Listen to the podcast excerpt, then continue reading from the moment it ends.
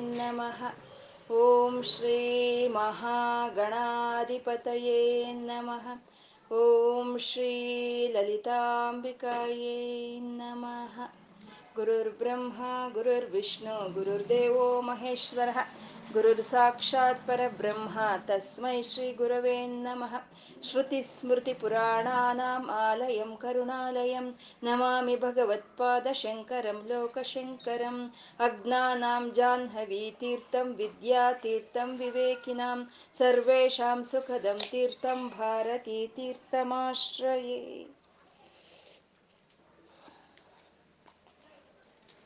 ಪರಮಾತ್ಮನು, ಆ ಪರಮಶಿವನೋ ಸ್ವಯಂ ಪ್ರಕಾಶಕನಾದಂಥ ದೇವದೇವನು ತನ್ನ ಶಕ್ತಿ ಜೊತೆ ಸೇರಿದ್ರೆ ಮಾತ್ರನೇ ಅವನ ಕಾರ್ಯಗಳನ್ನು ಅವನು ಮಾಡೋದಕ್ಕೆ ಪ್ರಭಾವಿತನಾಗ್ತಾನೆ.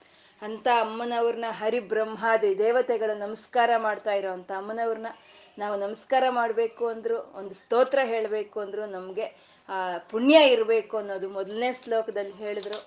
ಎರಡನೇ ಶ್ಲೋಕದಲ್ಲಿ ಸಮಸ್ತ ಪ್ರಕೃತಿ ಸಮಸ್ತ ಪ್ರಾಣಿಗಳು ಅಮ್ಮನ ಪಾದದ ಕೆಳಗೆ ಇದೆ ಅಂತ ಎರಡನೇ ಶ್ಲೋಕದಲ್ಲಿ ಹೇಳಿದ್ರು. ಇನ್ನ ಅಮ್ಮನವರ ಒಂದು ಧ್ಯಾನದಿಂದ ನಾಲ್ಕು ವಿಧವಾದ ಪ್ರಯೋಜನಗಳು ನಮಗೆ ಸಿಕ್ಕುತ್ತೆ ಅನ್ನೋದನ್ನೇ ಮೂರನೇ ಶ್ಲೋಕದಲ್ಲಿ ಹೇಳಿದ್ರು. ಮತ್ತೆ ಆ ಧ್ಯಾನ ಅನ್ನೋದು ಶುರು ಮಾಡಾಗ ಅಮ್ಮನ ಕೈಯಲ್ಲಿ ಅಭಯ ವರದಗಳು ನಮಗೆ ಕಾಣಿಸ್ದಲೇ ಇರ್ಬೋದು. ಆದ್ರೆ ಅಮ್ಮನ ಧ್ಯಾನ ಶುರು ಮಾಡ್ತಾ ಇದ್ದಾಗೆ ಒಂದು ಆ ಪಾದ ದರ್ಶನದಿಂದಾನೇ ನಮ್ಗೆ ಎಲ್ಲ ಅಭಯಗಳು ಸಿಕ್ತಾ, ವರಗಳು ಸಿಕ್ಕುತ್ತೆ ಅನ್ನೋದನ್ನ ಒಂದು ನಾಲ್ಕೇ ನಾಲ್ಕನೇ ಶ್ಲೋಕದಲ್ಲಿ ಹೇಳಿದ್ರು. ಅಂತ ಅಮ್ಮನವ್ರನ್ನ ಹರಿ ಮನ್ಮಥ ಮುಂತಾದವರು ಉಪಾಸನೆ ಮಾಡ್ತಾ ಅನೇಕ ಪ್ರಯೋಜನಗಳನ್ನ ಪಡ್ಕೊಂಡ್ರು.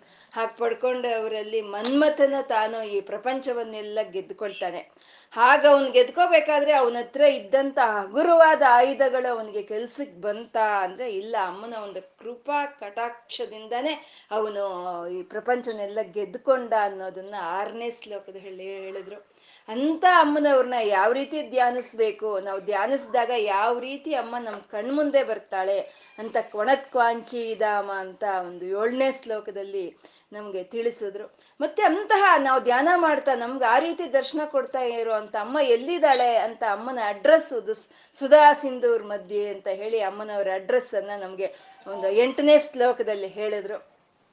ಆ ಏಳು, ಎಂಟು ಶ್ಲೋಕಗಳೇ ಅಮ್ಮನವರ ಒಂದು ಸ್ಥೂಲ ಶರೀರದ ಒಂದು ಸೌಂದರ್ಯವನ್ನ ಒಂದು ಮಂತ್ರ ಶರೀರ ಸೌಂದರ್ಯವನ್ನ ಮತ್ತೆ ಆ ತತ್ವದ ಸೌಂದರ್ಯವನ್ನ ನಮ್ಗೆ ತಿಳಿಸ್ಕೊಟ್ಟಂತ ಗುರುಗಳು ಆ ಕುಂಡಲಿನಿ ಸೌಂದರ್ಯವನ್ನ ಒಂಬತ್ತು ಮತ್ತು ಹತ್ತನೇ ಶ್ಲೋಕಗಳಲ್ಲಿ ತಿಳಿಸ್ಕೊಡ್ತಾರೆ. ನಮ್ಮಲ್ಲಿ ಮೂರುವರೆ ಸುತ್ತು ಸುತ್ತಕೊಂಡು ನಮ್ಮ ಮೂಲಾಧಾರದಲ್ಲಿ ಇರೋ ಅಂತ ಒಂದು ಕುಂಡಲಿನಿ, ಅದು ಒಂದು ಕರೆಂಟ್ ನಮ್ಮ ಮೈಯಲ್ಲಿ ಹರಿತಾ, ಸದಾ ಹರಿತಾ ಇರೋ ಒಂದು ಕರೆಂಟ್ ಅದನ್ನ ಎಚ್ಚೆತ್ತು ನಾವು ಮೇಲೆ ಕಳಿಸಿದಾಗ ಅದು ಸ್ಥೂಲ ಸೂಕ್ಷ್ಮ ಕಾರಣ ಶರೀರಗಳು ಅಲ್ಲ, ನಾನು ಅಂತ ನನ್ಗನ್ಸ್ತಾ ಇರೋದು. ನಾನು ಅಂತ ನನ್ಗನ್ಸ್ತಾ ಇರೋದು ಆ ಪರಮಾತ್ಮನ ಚೈತನ್ಯನೇ ಅಂತ ಅದಕ್ಕೆ ಮನವರಿಕೆ ಆದಾಗ ಅಲ್ಲಿ ಹೋಗಿ ಅದು ತನ್ನ ಪತಿ ಜೊತೆ ಸಹಸ್ರಾರದಲ್ಲಿ ವಿಹಾರ ಮಾಡುತ್ತೆ ಅನ್ನೋದನ್ನ ಒಂಬತ್ತನೇ ಶ್ಲೋಕದಲ್ಲಿ ಹೇಳಿದ್ರೆ, ಆ ರೀತಿ ಆ ಕುಂಡಲಿನಿ ಶಕ್ತಿ ಹೋಗಿ ಸಹಸ್ರಾರದಲ್ಲಿ ಆ ಪರಮಾತ್ಮನ ಜೊತೆ, ತನ್ನ ಗಂಡನ ಜೊತೆ ಅದು ವಿಹಾರ ಮಾಡಿದಾಗ, ವಿಹರಿಸಿದಾಗ ಏನಾಗುತ್ತೆ ಅನ್ನೋದನ್ನ ಸುಧಾಧಾರ ಸಾರೈವಿ ಅಂತ ಹತ್ತನೇ ಶ್ಲೋಕದಲ್ಲಿ ಹೇಳಿದ್ರು. ಅಂದ್ರೆ ಅಮ್ಮನವರ ಒಂದು ಪಾದಗಳು ಅಮ್ಮನವರ ಪಾದಗಳು ನಮ್ಮ ಸಹಸ್ರಾರದಲ್ಲಿ ಅಮ್ಮನವರ ಪಾದಗಳು ನಮ್ಮ ಸಹಸ್ರಾರದಲ್ಲಿ ಮೇಲ್ಗಡೆ ಇರುತ್ತೆ, ಹಾಗೆ ಪ್ರಪಂಚದ ಮೇಲೆ ಇರುತ್ತೆ ಅಮ್ಮನ ಪಾದಗಳು. ಆ ಪಾದಗಳು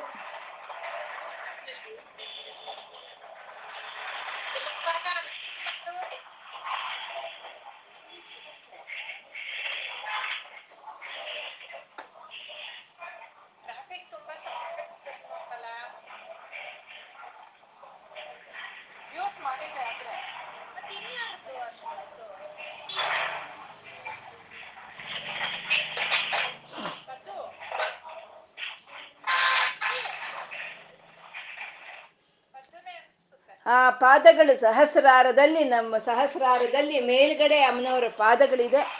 ಆ ಪ್ರಪಂಚದಲ್ಲೂ ಅಮ್ಮನವರ ಪಾದಗಳು ಮೇಲ್ಗಡೆ ಇದೆ. ಆ ಪಾದಗಳಿಂದ ಆ ಜ್ಞಾನಾನಂದ ಚೈತನ್ಯ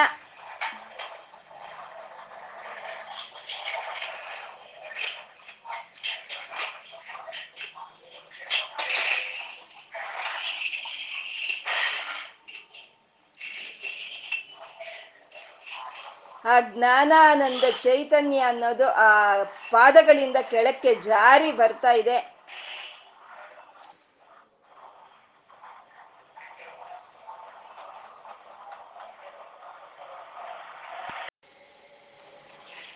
ಹಾಗೆ ಅಮ್ಮನವರ ಪಾದಗಳು ನಮ್ಮ ಸಹಸ್ರಾರದಲ್ಲಿ ಮೇಲ್ಗಡೆ ಇದೆ.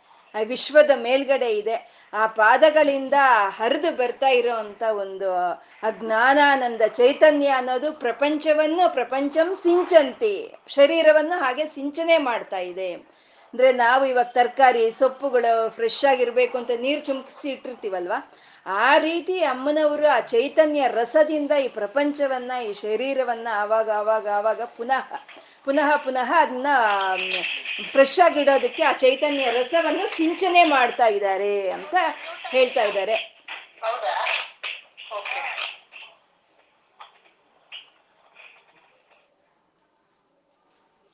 ಹಾಗೆ ಮತ್ತೆ ಅದು ಸಿಂಚನೆ ಮಾಡಿ ಆದ್ಮೇಲೆ ಮತ್ತೆ ಅದರದ್ದು ಒಂದು ಸ್ವಭೂಮಿಯಾದ ಮೂಲಾಧಾರಕ್ಕೆ ಆ ಕುಂಡಲಿನಿ ಶಕ್ತಿ ವಾಪಸ್ ಬಂದು ಅಲ್ಲಿರುತ್ತೆ.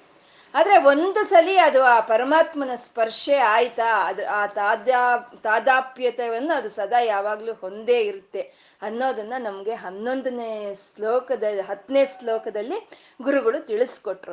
ಹಾಗೆ ಆ ಸ್ಥೂಲ ಶರೀರದ ವರ್ಣನೆ ಆಯಿತು. ಕುಂಡಲಿನಿ ಶರೀರ ಸೌಂದರ್ಯದ ವರ್ಣನೆ ಮಾಡಿದ್ರು, ಮಂತ್ರ ಶರೀರದ ಸೌಂದರ್ಯನನ್ನು ಮಾಡಿದ್ರು, ತತ್ವವನ್ನ ಸೌ ಸೌಂದರ್ಯವನ್ನು ನಮ್ಗೆ ವರ್ಣನೆ ಮಾಡಿ ಕೊಟ್ರು ಗುರುಗಳು. ಇದು ಪರ, ಅಮ್ಮ ಶಿವಶಕ್ತೈಕ್ಯವಾಗಿರುವಂತಹದ್ದು ಅಮ್ಮ ಯಾವಾಗ್ಲೂ ಆ ಈಶ್ವರನ ಜೊತೆ ಸೇರೇ ಇರುವಂತಹದ್ದು ಅಮ್ಮ. ಆ ಈಶ್ವರನ ಜೊತೆ ಸೇರಿ ಇರೋ ಅಂತ ಅಮ್ಮನವ್ರನ್ನ ಶ್ರೀಚಕ್ರದಲ್ಲಿ ಯಾವ ರೀತಿ ನಾವು ಧ್ಯಾನ ಮಾಡಬಹುದು ಅನ್ನೋದನ್ನ ಆ ಶ್ರೀಚಕ್ರದ ಒಂದು ಸೌಂದರ್ಯವನ್ನ ಶಂಕರರು ಹನ್ನೊಂದನೇ ಶ್ಲೋಕದಲ್ಲಿ ಅವರು ನಮ್ಗೆ ತಿಳಿಸ್ಕೊಡ್ತಾ ಇದ್ದಾರೆ.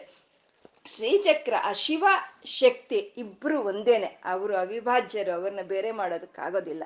ಆ ಶಿವಶಕ್ತಿನೇ. ಹಾಗೆ ಈ ಪ್ರಪಂಚವೂ ಸಹಿತ ಶಿವಶಕ್ತಿಯಾತ್ಮಕವಾಗೇ ಇದೆ. ಶಿವಶಕ್ತಿ ಇಬ್ರು ಸೇರಿ ಇರೋವಂಥದ್ದೇ ಈ ಪ್ರಪಂಚ, ಈ ವಿಶ್ವನ ಅಂತ ಹೇಳೋದು. ಹಾಗೆ ಆ ವಿಶ್ವ ಹೇಗೋ ಹಾಗೆ ನಮ್ಮ ಶರೀರವು ಶಿವಶಕ್ತಿ ಶಿವ ಶಕ್ತಿ ಒಂದು ಜೊತೆ ಸೇರಿ ಇರೋವಂಥದ್ದೇ ನಮ್ಮ ಒಂದು ಶಿವಶಕ್ತೈಕ್ಯವಾಗಿರುವಂಥದ್ದೇ ಶರೀರ ನಮ್ದು. ಹಾಗೆ ಶಿವಶಕ್ತೈಕ್ಯವಾಗಿರೋ ಅಂಥದ್ದು ಶ್ರೀಚಕ್ರ. ಆ ಶ್ರೀಚಕ್ರವೇ ಅಮ್ಮನವರ ಮನೆ ಅಂತ, ಅಮ್ಮನವರ ಶರೀರ ಅಂತ. ಶ್ರೀಚಕ್ರವೇ ವಿಶ್ವಚಕ್ರ. ಯಾಕೆ ಅಂದ್ರೆ ಆ ವಿಶ್ವ ಹೇಗೆ ನಿರ್ಮಾಣವಾಯಿತು ಅನ್ನೋ ಒಂದು ಎಲ್ಲ ರಹಸ್ಯಗಳು ಆ ಶ್ರೀಚಕ್ರದಲ್ಲಿ ಇರೋವಂಥದ್ದು ಬ್ಲೂ ಪ್ರಿಂಟ್ ಅಂತೀವಲ್ವ ನಾವು? ಹಾಗೆ ಶ್ರೀಚಕ್ರದಲ್ಲಿ ಎಲ್ಲ ರಹಸ್ಯಗಳು ಅಡಗಿ ಇರೋವಂಥದ್ದು ಅದೇ ಶ್ರೀಚಕ್ರವೇ ನಮ್ಮ ಶರೀರದಲ್ಲೂ ಇದೆ. ನಮ್ಮ ಶರೀರ ಚಕ್ರವೇ ಶ್ರೀಚಕ್ರ ಅಂತ ಹೇಳೋದು. ಅಂದ್ರೆ ಅಮ್ಮನವ್ರಿಗೂ, ಪ್ರಪಂಚಕ್ಕೂ, ನಮ್ಮ ಶರೀರಕ್ಕೂ, ಶ್ರೀಚಕ್ರಕ್ಕೂ ಯಾವುದು ಭೇದ ಇಲ್ಲ. ಈ ನಾಲ್ಕು ಒಂದೇ ಅಂತ ನಾವು ತಿಳ್ಕೊಳ್ಳೋ ಅಂಥದ್ದು. ಹಾಗೆ ಆ ಶ್ರೀಚಕ್ರ ಹೇಗಿದೆ? ಆ ಶ್ರೀಚಕ್ರ ನಮ್ಮ ಶರೀರದಲ್ಲಿ ಹೇಗಿದೆ ಅನ್ನೋದನ್ನ ನಾವು ಇವತ್ತು ಒಂದ್ ಸ್ವಲ್ಪ ನೋಡ್ಕೊಳ್ಳೋಣ. ಶ್ರೀಚಕ್ರ ಅಂದ್ರೆ ನವಾವರಣಗಳ ಚಕ್ರ. ಮಧ್ಯದಲ್ಲಿ ಬಿಂದು. ಮಧ್ಯದಲ್ಲಿ ಬಿಂದು ಇರೋದು. ಆ ಬಿಂದುವಿನಲ್ಲೇ ಆ ಅಮ್ಮ ಪರಮಶಿವ ಪರ್ಯಂಕ ನಿಲಯ ಅಂತ ಹೇಳ್ಕೊಂಡ್ವಿ ಅಲ್ವಾ? ಕಾ, ಶಿವ ಕಾಮೇಶ್ವರಾಂಕಸ್ತ ಅಂತ. ಹಾಗೆ ಆ ಶಿವನ ಮಡಿಲಲ್ಲೇ ಅಮ್ಮ ಆ ಬಿಂದುವಿನಲ್ಲಿ ಮಧ್ಯದಲ್ಲಿ ಕೂತ್ಕೊಂಡು ಇರೋವಂಥದ್ದು. ಆಮೇಲೆ ಬರುವಂತಹದ್ದು ಒಂದು ತ್ರಿಕೋಣ ಅಲ್ಲಿ ಇಚ್ಛಾ, ಜ್ಞಾನ, ಕ್ರಿಯಾಶಕ್ತಿಗಳು ಇರುತ್ತೆ. ಮಧ್ಯದಲ್ಲಿ ಬಿಂದು ಬಿಂದು ಆದ್ಮೇಲೆ ಬರುವಂತಹದ್ದು ಏಕ ತ್ರಿಕೋಣ ಅಲ್ಲಿ ಇಚ್ಛಾ, ಜ್ಞಾನ, ಕ್ರಿಯಾಶಕ್ತಿಗಳು ಇರುವಂತಹದ್ದು. ಆಮೇಲೆ ಬರುವಂತಹದ್ನ ಅಷ್ಟ ತ್ರಿಕೋಣ ಅಂತ ಹೇಳ್ತಾರೆ. ಇದು ವಶಿನ್ಯಾದಿ ವಾಗ್ದೇವತೆಯರು ಎಂಟು ಜನ. ವಶಿನಿ, ಕಾಮಿನಿ, ಮೋದಿನಿ, ಅರುಣ, ವಿಮಲ ಜಯ ಕುಂಡಲಿನಿ ಸರ್ವೇಶ್ವರಿ. ಈ ಎಂಟು ಜನ ಇರೋ ಅಂತ ಒಂದು ಚಕ್ರ ಅಂತಂದ್ರೆ ಅದು ಅಷ್ಟ ತ್ರಿಕೋಣ ಚಕ್ರ ಅಂತ ಹೇಳ್ತಾರೆ. ಆಮೇಲೆ ಅಂತರ್ದಶಾರ ಚಕ್ರ ಅಂತ. ಅಂತರ್ದಶಾರ ಚಕ್ರ ಅಂದ್ರೆ ಹತ್ತು ತ್ರಿಕೋಣಗಳಿರೋ ಅಂತ ಒಂದು ಚಕ್ರ ಅದು. ಆಮೇಲೆ ಬರೋದು ಬಹಿರ್ದಶಾರ ಚಕ್ರ. ಅಂದ್ರೆ ಅದನ್ನು ಹತ್ತು ತ್ರಿಕೋಣಗಳ ಇರೋ ಅಂತದ್ದು. ಅಂದ್ರೆ ಅದಕ್ಕೂ ಇದಕ್ಕೂ ಏನ್ ವ್ಯತ್ಯಾಸ ಅಂದ್ರೆ ನಮಗೆ ಬಳೆ ಒಳಗಡೆ ಅಳತೆ ಆಚೆ ಅಳತೆ ಇದ್ದಂಗೆ ಅದು ಆ ಎರಡೂ ಅದು ಬಹಿರ್ದಶಾರ ಚಕ್ರ ಅಂತ ಹೇಳ್ತಾರೆ. ಆಮೇಲೆ ಬರುವಂತಹದ್ದು ಹದಿನಾಲ್ಕು ತ್ರಿಕೋಣಗಳು ಇರುವಂತ ಮನ್ವಂತರ ಚಕ್ರ ಅಂತ. ಅದಾದ್ಮೇಲೆ ಬರೋದು ಎಂಟು ದಳಗಳ ವೃತ್ತ. ಆಮೇಲೆ ಬರೋದು ಹದಿನಾರು ದಳಗಳ ವೃತ್ತ. ಆ ಹದಿನಾರು ದಳಗಳ ವೃತ್ತ ಬಂದಾಗ ಆ ಹದಿನಾರು ದಳಗಳ ವೃತ್ತದ ಸುತ್ತ ಮತ್ತೆ ಮೂರು ಒಂದು ವೃತ್ತಗಳಿರುತ್ತೆ. ಆಮೇಲೆ ಬರುವಂತಹದ್ದು ಚತುಶ್ರ ಅಂತಾರೆ. ಆ ಚತುಶ್ರದಲ್ಲಿನೂ ಮೂರು ರೇಖೆಗಳು ಇರುವಂತಹದ್ದು. ಇದು ಶ್ರೀಚಕ್ರ ಅನ್ನೋದು. ಒಂದ್ ಸೆಕೆಂಡ್ ಇರಿ ನಾನು ತರ್ತೀನಿ.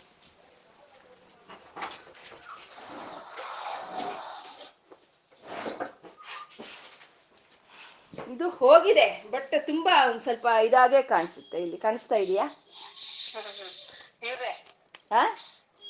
ಕಾಣಿಸ್ತಾ ಇಲ್ಲ? ಹಾ. ಮಧ್ಯದಲ್ಲಿ ಬಿಂದುವು ಆದ್ಮೇಲೆ ತ್ರಿಕೋಣ ಆಮೇಲೆ ಅಷ್ಟತ್ರಿಕೋಣ ತ್ರಿಕೋಣ ಅಂತರ್ದಶಾರ, ಬಹಿರ್ದಶಾರ ಚಕ್ರ. ಅದಾದ್ಮೇಲೆ ಅಂತ ಎಂಟು ದಳಗಳ ಚಕ್ರ, ಅದಾದ್ಮೇಲೆ ಬರೋದು ಹದಿನಾರು ದಳಗಳು, ಅದ್ರ ಸುತ್ತ ಇರುವಂತ ಮೂರು ವೃತ್ತಗಳು, ಆಮೇಲೆ ಬರುವಂತ ಈ ಚತುರಶ್ರ ಇದೆ, ತ್ರೈಲೋಕ್ಯ ಮೋಹನ ಚಕ್ರ ಅಂತ. ಇಲ್ಲಿ ಮಧ್ಯದಲ್ಲಿ ಬರುವಂತಹದ್ದು ಮೂರು ರೇಖೆಗಳು. ಇದು ಶ್ರೀಚಕ್ರ ಅನ್ನೋದು, ಇದು ಶ್ರೀಚಕ್ರ ಇದೇ ಶ್ರೀಚಕ್ರ ನಮ್ಮ ಶರೀರದಲ್ಲಿ ಹೇಗಿದೆ? ಹಾಗೆ ಅಂತ. ನಮ್ಮ ಶರೀರದಲ್ಲಿ ಹೇಗಿದೆ? ಇದೇ ಶ್ರೀಚಕ್ರ. ಈ ಮಧ್ಯದಲ್ಲಿ, ಈ ಸಹಸ್ರಾರದಲ್ಲಿ ಬ್ರಹ್ಮರಂಧ್ರ ಸ್ಥಾನ ಅಂತ ಹೇಳ್ತಾರೆ. ಈ ಸಹಸ್ರಾರಿ ಮಧ್ಯದಲ್ಲಿ ಬಿಂದು. ಇಲ್ಲಿ ಇರೋ ಅಂತ ಅಮ್ಮ ಪರ್ಯ, ಪರಮಶಿವ ಪರ್ಯಂಕ ನಿಲಯ ಅಂತ ಹೇಳ್ಕೊಂಡಿವಿ. ಇಲ್ಲಿ ಶಿವ, ಶಕ್ತಿ ಇಬ್ರು ಸೇರಿ ಐಕ್ಯವಾಗಿ ಇರೋ ಅಂತದ್ದು ಇದು. ಇದನ್ನೇ ಸರ್ವಾನಂದಮಯ ಚಕ್ರ ಅಂತ ಹೇಳ್ತಾರೆ. ಎಲ್ಲಾ ವಿಧವಾದ ಆನಂದಕ್ಕೂ ಕಾರಣವಾಗಿರುವಂಥದ್ದು ಇದು ಸರ್ವಾನಂದಮಯ ಚಕ್ರ. ಇದು ನಮಗೆ ಸಹಸ್ರಾರದಲ್ಲಿ ಇದೆ. ಅದಾದ್ಮೇಲೆ ಬರುವಂತಹದ್ದು ಏಕ ತ್ರಿಕೋಣ ಅಂದ್ರೆ ಇದೇ ನಮ್ಮ ಮಸ್ತಕ. ತ್ರಿಕೋಣದ ಆಕಾರದಲ್ಲೇ ಇದೆ ನೋಡಿ, ಇದು ಇದು ಮಸ್ತಕ. ಇದನ್ನ ಸರ್ವಸಿದ್ಧಿ ಪ್ರದಾಯಕ ಚಕ್ರ ಅಂತ ಹೇಳ್ತಾರೆ. ಅಂದ್ರೆ ಇಲ್ಲಿ ಇರೋದು ಯಾರು? ಇಚ್ಛಾ, ಜ್ಞಾನ, ಕ್ರಿಯಾಶಕ್ತಿಗಳು. ನಮ್ಗೆ ಯಾವುದೇ ಒಂದು ಸಿದ್ಧಿ ನಮಗೆ ಸಿಕ್ಕಬೇಕು ಅಂದ್ರೆ ಇಚ್ಛಾ, ಜ್ಞಾನ, ಕ್ರಿಯಾಶಕ್ತಿಗಳು ಇರಬೇಕು. ಆ ಇಚ್ಛಾ ಜ್ಞಾನ, ಕ್ರಿಯಾಶಕ್ತಿಗಳು ಇರೋ ಅಂತ ಏಕತ್ರಿಕೋಣವೇ ಇದೇ ಸರ್ವಸಿದ್ಧಿ ಪ್ರದಾಯಕ ಚಕ್ರ ಅಂತ ಹೇಳ್ತಾರೆ. ಅದಾದ್ಮೇಲೆ ಬರುವಂತ ಅಷ್ಟತ್ರಿಕೋಣ ಚಕ್ರ ಅಂದ್ರೆ ಇದು ಈ ನುದುರು ಅಂತೀವಲ್ವ ನಾವೇನಂತೀವಿ? ಇದಕ್ಕೆ ನುದುರು. ಹಣೆ ಹಣೆ ಭಾಗ. ಇಲ್ಲಿ ಇರೋವಂಥದ್ದು ಹಣೆ. ಇಲ್ಲಿ ಇರೋವಂಥದ್ದು ಅಷ್ಟತ್ರಿಕೋಣ ಅಂತ. ಇದನ್ನೇ ಸರ್ವರೋಗ ನಿವಾರಣ ಚಕ್ರ ಅಂತ ಹೇಳ್ತಾರೆ. ಕೇಂದ್ರ ಇಲ್ಲಿರೋದು ಯಾರು? ವಶಿನಿ, ಕಾಮಿನಿ, ಮೋದಿನಿ, ಅರುಣ, ವಿಮಲ, ಸರ್ವೇಶ್ವರಿ, ಜಯ, ಕುಂಡಲಿನಿ. ಇವ್ರ ಅನುಗ್ರಹ ನಮ್ಗೆ ಸಿಕ್ತಾ, ನಮ್ಗೆ ಇನ್ಯಾವ ಮಾನಸಿಕವಾಗಿ ಶರೀರವಾಗಿ ಬರುವಂತ ರೋಗಗಳು ಯಾವುದು ಬರೋದಿಲ್ಲ. ಅದಕ್ಕೆ ಇದು ಸರ್ವ ರೋಗ ನಿವಾರಣ ಚಕ್ರ ಅಂತ ಹೇಳ್ತಾರೆ. ಅದಾದ್ಮೇಲೆ ಈ ಭೂಮಧ್ಯದಲ್ಲಿ ಇರೋವಂಥದ್ದು ಇದು ಆಜ್ಞಾ ಚಕ್ರ ಅಂತ ಹೇಳ್ತಾರೆ. ಇದನ್ನ ಅಂತರ್ದಶಾರ ಚಕ್ರ ಅಂತ ಹೇಳ್ತಾರೆ. ಅಂದ್ರೆ ಇಲ್ಲಿ ಹತ್ತು ತ್ರಿಕೋಣಗಳ ಚಕ್ರ ಇದು. ಇದು ಅಂತರ್ದಶಾರ ಚಕ್ರ. ಇದಾದ್ಮೇಲೆ ಬರುವಂತ ನಮ್ಮ ಕಂಠಸ್ಥಾನದಲ್ಲಿ ಇರೋವಂಥದ್ದು ಇದು ಬಹಿರ್ದಶಾರ ಚಕ್ರ. ಇದು ಹತ್ತು ತ್ರಿಕೋಣಗಳೇ ಇರುತ್ತೆ. ಈ ಶ್ರೀವಿದ್ಯೆ ಅನ್ನೋದು ಯಾವಾಗಲೂ ನಾವು ವಿಮರ್ಶೆ ಮಾಡ್ಕೊಳ್ಳೋಂಥದ್ದು. ನಮಗ್ ನಾವೇ ವಿಮರ್ಶೆ ಮಾಡ್ಕೋಬಹುದು ಆದ್ರೆ ತಪ್ಪರ್ಥಗಳು ಬರಬಾರ್ದು, ವಿಮರ್ಶೆ ಮಾಡ್ಕೋಬಹುದು ನನ್ನ ಒಂದು ಊಹೆಗೆ ಬಂದಿರೋ ಅಂಥದ್ದು ನನಗೆ, ನನ್ನ ಸ್ವಯಂ ನನಗೆ ವಿಮರ್ಶೆ ಮಾಡ್ಕೊಂಡ್ರೆ ನನಗೆ ಬಂದಿರೋ ಅಂಥ ಭಾವನೆ ಇದರಲ್ಲಿ ಅಂದ್ರೆ ಅಂತರ್ದಶಾರ ಚಕ್ರ ಅಂದ್ರೆ ಇದು ಮನಸ್ಸಿನ ಸ್ಥಾನ. ಮನಸ್ಸು ಯಾವಾಗಲೂ ಅಂತರ್ಭಾಗವೇ ಅಲ್ವಾ? ಅದು ಆಚೆ ಕಾಣಿಸೋದಿಲ್ಲ. ಹಾಗಾಗಿ ಅಂತರ್ದಶಾರ ಚಕ್ರ. ನಮ್ಮ ಒಳಗಡೆ ಇರೋ ಒಂದು ಭಾವನೆಗಳು, ನಮ್ಮ ಮನಸ್ಸಿನಲ್ಲಿ ಇರುವಂತ ಭಾವನೆಗಳು ಕಂಠದಿಂದ ಆಚೆ ಬರುತ್ತೆ. ಅದಕ್ಕೆ ಇದು ಬಹಿರ್ದಶಾರ ಚಕ್ರ ಅಂತ ನನ್ನ ಅನಿಸಿಕೆ ಇದು. ಇದಾದ್ಮೇಲೆ ಬರೋ ಅಂಥದ್ದು ನಮ್ಮ ಹೃದಯ ಸ್ಥಾನ, ಅಲ್ಲಿ ಇರೋವಂಥದ್ದು ನನ್ನ ಮನ್ವಂತರ ಚಕ್ರ ಅಂತ ಹೇಳ್ತಾರೆ. ಅದ್ ಮನ್, ಮನುಗಳು ಹದ್ನಾಲ್ಕು ಜನ. ಅದಕ್ಕೆ ಸಂಕೇತವಾಗಿ ಅದನ್ನ ಮನ್ವಂತರ ಚಕ್ರ ಅಂತ ಹೇಳ್ತಾರೆ. ಅದು ನಮ್ಮ ಹೃದಯ ಸ್ಥಾನ, ಅದು ಸರ್ವ ಸೌಭಾಗ್ಯದಾಯಕ ಚಕ್ರ ಅಂತ ಹೇಳ್ತಾರೆ. ಯಾಕೆಂದ್ರೆ ಎಲ್ಲಾ ಇಂದ್ರಿಯಗಳಿಗೂ ಚೈತನ್ಯವನ್ನು ಕೊಡುವಂಥದ್ದು ನಮ್ಮ ಹೃದಯ ಭಾಗವೇ ಅಲ್ವಾ? ಹೃದಯದಿಂದಾನೇ, ಆ ಚೈತನ್ಯದಿಂದಾನೇ ಎಲ್ಲಾ ಇಂದ್ರಿಯಗಳಿಗೂ ಆ ಸರ್ವ ಸೌಭಾಗ್ಯ ಅನ್ನೋದು ಸಿಕ್ಕಿರೋ ಅಂತ ಅದಕ್ಕೆ ಸರ್ವ ಸೌಭಾಗ್ಯದಾಯಕ ಚಕ್ರ ಅಂತ ಹೇಳ್ತಾರೆ. ಅದಾದ್ಮೇಲೆ, ಅದು ಅದಾದ್ಮೇಲೆ ನಮಗೆ ಬರುವಂತದ್ದು ಕೆಳಗೆ ನಮ್ಮ ನಾಭಿ ಸ್ಥಾನ ಆ ನಾಭಿ ಸ್ಥಾನವನ್ನೇ ಅಷ್ಟದಳ ವೃತ್ತ ಅಂತ ಹೇಳ್ತಾರೆ. ಅಷ್ಟದಳ ವೃತ್ತ ಅದು. ಅಷ್ಟದಳ ವೃತ್ತ. ಅದಾದ್ಮೇಲೆ ಬರುವಂತದ್ದು ಸ್ವಾದಿಷ್ಠಾನ ಅಲ್ಲಿ ಬರೋದು ಹದಿನಾರು ದಳಗಳ ಚಕ್ರ ಅದು. ಅಲ್ಲಿಂದ ಕೆಳಗೆ ಬರೋ ಅಂಥದ್ದು ತ್ರೈಲೋಕ್ಯ ಮೋಹನ ಚಕ್ರ ಅಂತಾರೆ. ಅದೇ ಚತುರಶ್ರ ಅನ್ನೋದು. ಅದು ಪೂರ್ತಿ ಹೀಗೆ ನಮ್ಮ ಶರೀರದಲ್ಲಿ ಆ ಶ್ರೀಚಕ್ರ ಅನ್ನೋದು ಇದೆ. ಇದು ನಾವು ಪದ್ಮಾಸನವನ್ನು ಹಾಕ್ಕೊಂಡು ಕೂತ್ಕೊಂಡಾಗ ಅದು ಒಂದು ಚತುರಶ್ರದ ಹಾಗೆ ಕಾಣಿಸುತ್ತೆ ಅಲ್ವಾ? ಒಂದು ತ್ರಿಕೋಣವಾಗೆ ಕಾಣಿಸುತ್ತೆ.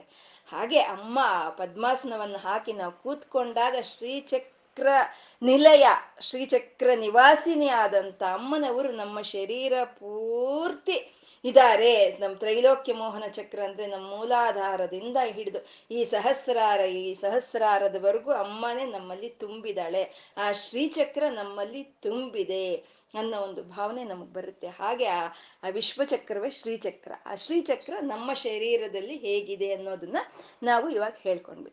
ಗುರುಗಳು ಆ ಶ್ರೀಚಕ್ರದ ಸೌಂದರ್ಯವನ್ನ ವರ್ಣನೆ ಮಾಡ್ತಾ ಇದ್ದಾರೆ ಹನ್ನೊಂದನೇ ಶ್ಲೋಕದಲ್ಲಿ.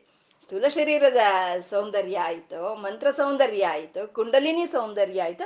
ಇವಾಗ ಆ ಶ್ರೀಚಕ್ರದ ಸೌಂದರ್ಯವನ್ನ ವರ್ಣನೆ ಮಾಡ್ತಾ ಇದ್ದಾರೆ. ಹನ್ನೊಂದನೇ ಶ್ಲೋಕ ಹೇಳಿ. ಹನ್ನೊಂದನೇ ಶ್ಲೋಕ ಹೇಳಿ. ಚತುರ್ಬಿಹಿ ಹಾ ಚತುರ್ಬಿಹಿ ಚತುರ್ಭಿಹಿ श्रीकण्ठैः शिवयुवतिभिः पञ्चभिरपि प्रभिन्नाभिः शम्भोः नवभिरपि मूलप्रकृतिभिः। चतुश्चत्वारिंशत् वसुदलकलाश्रत्रिवलयत्रिरेकाभि सान्तम् तव शरणपोला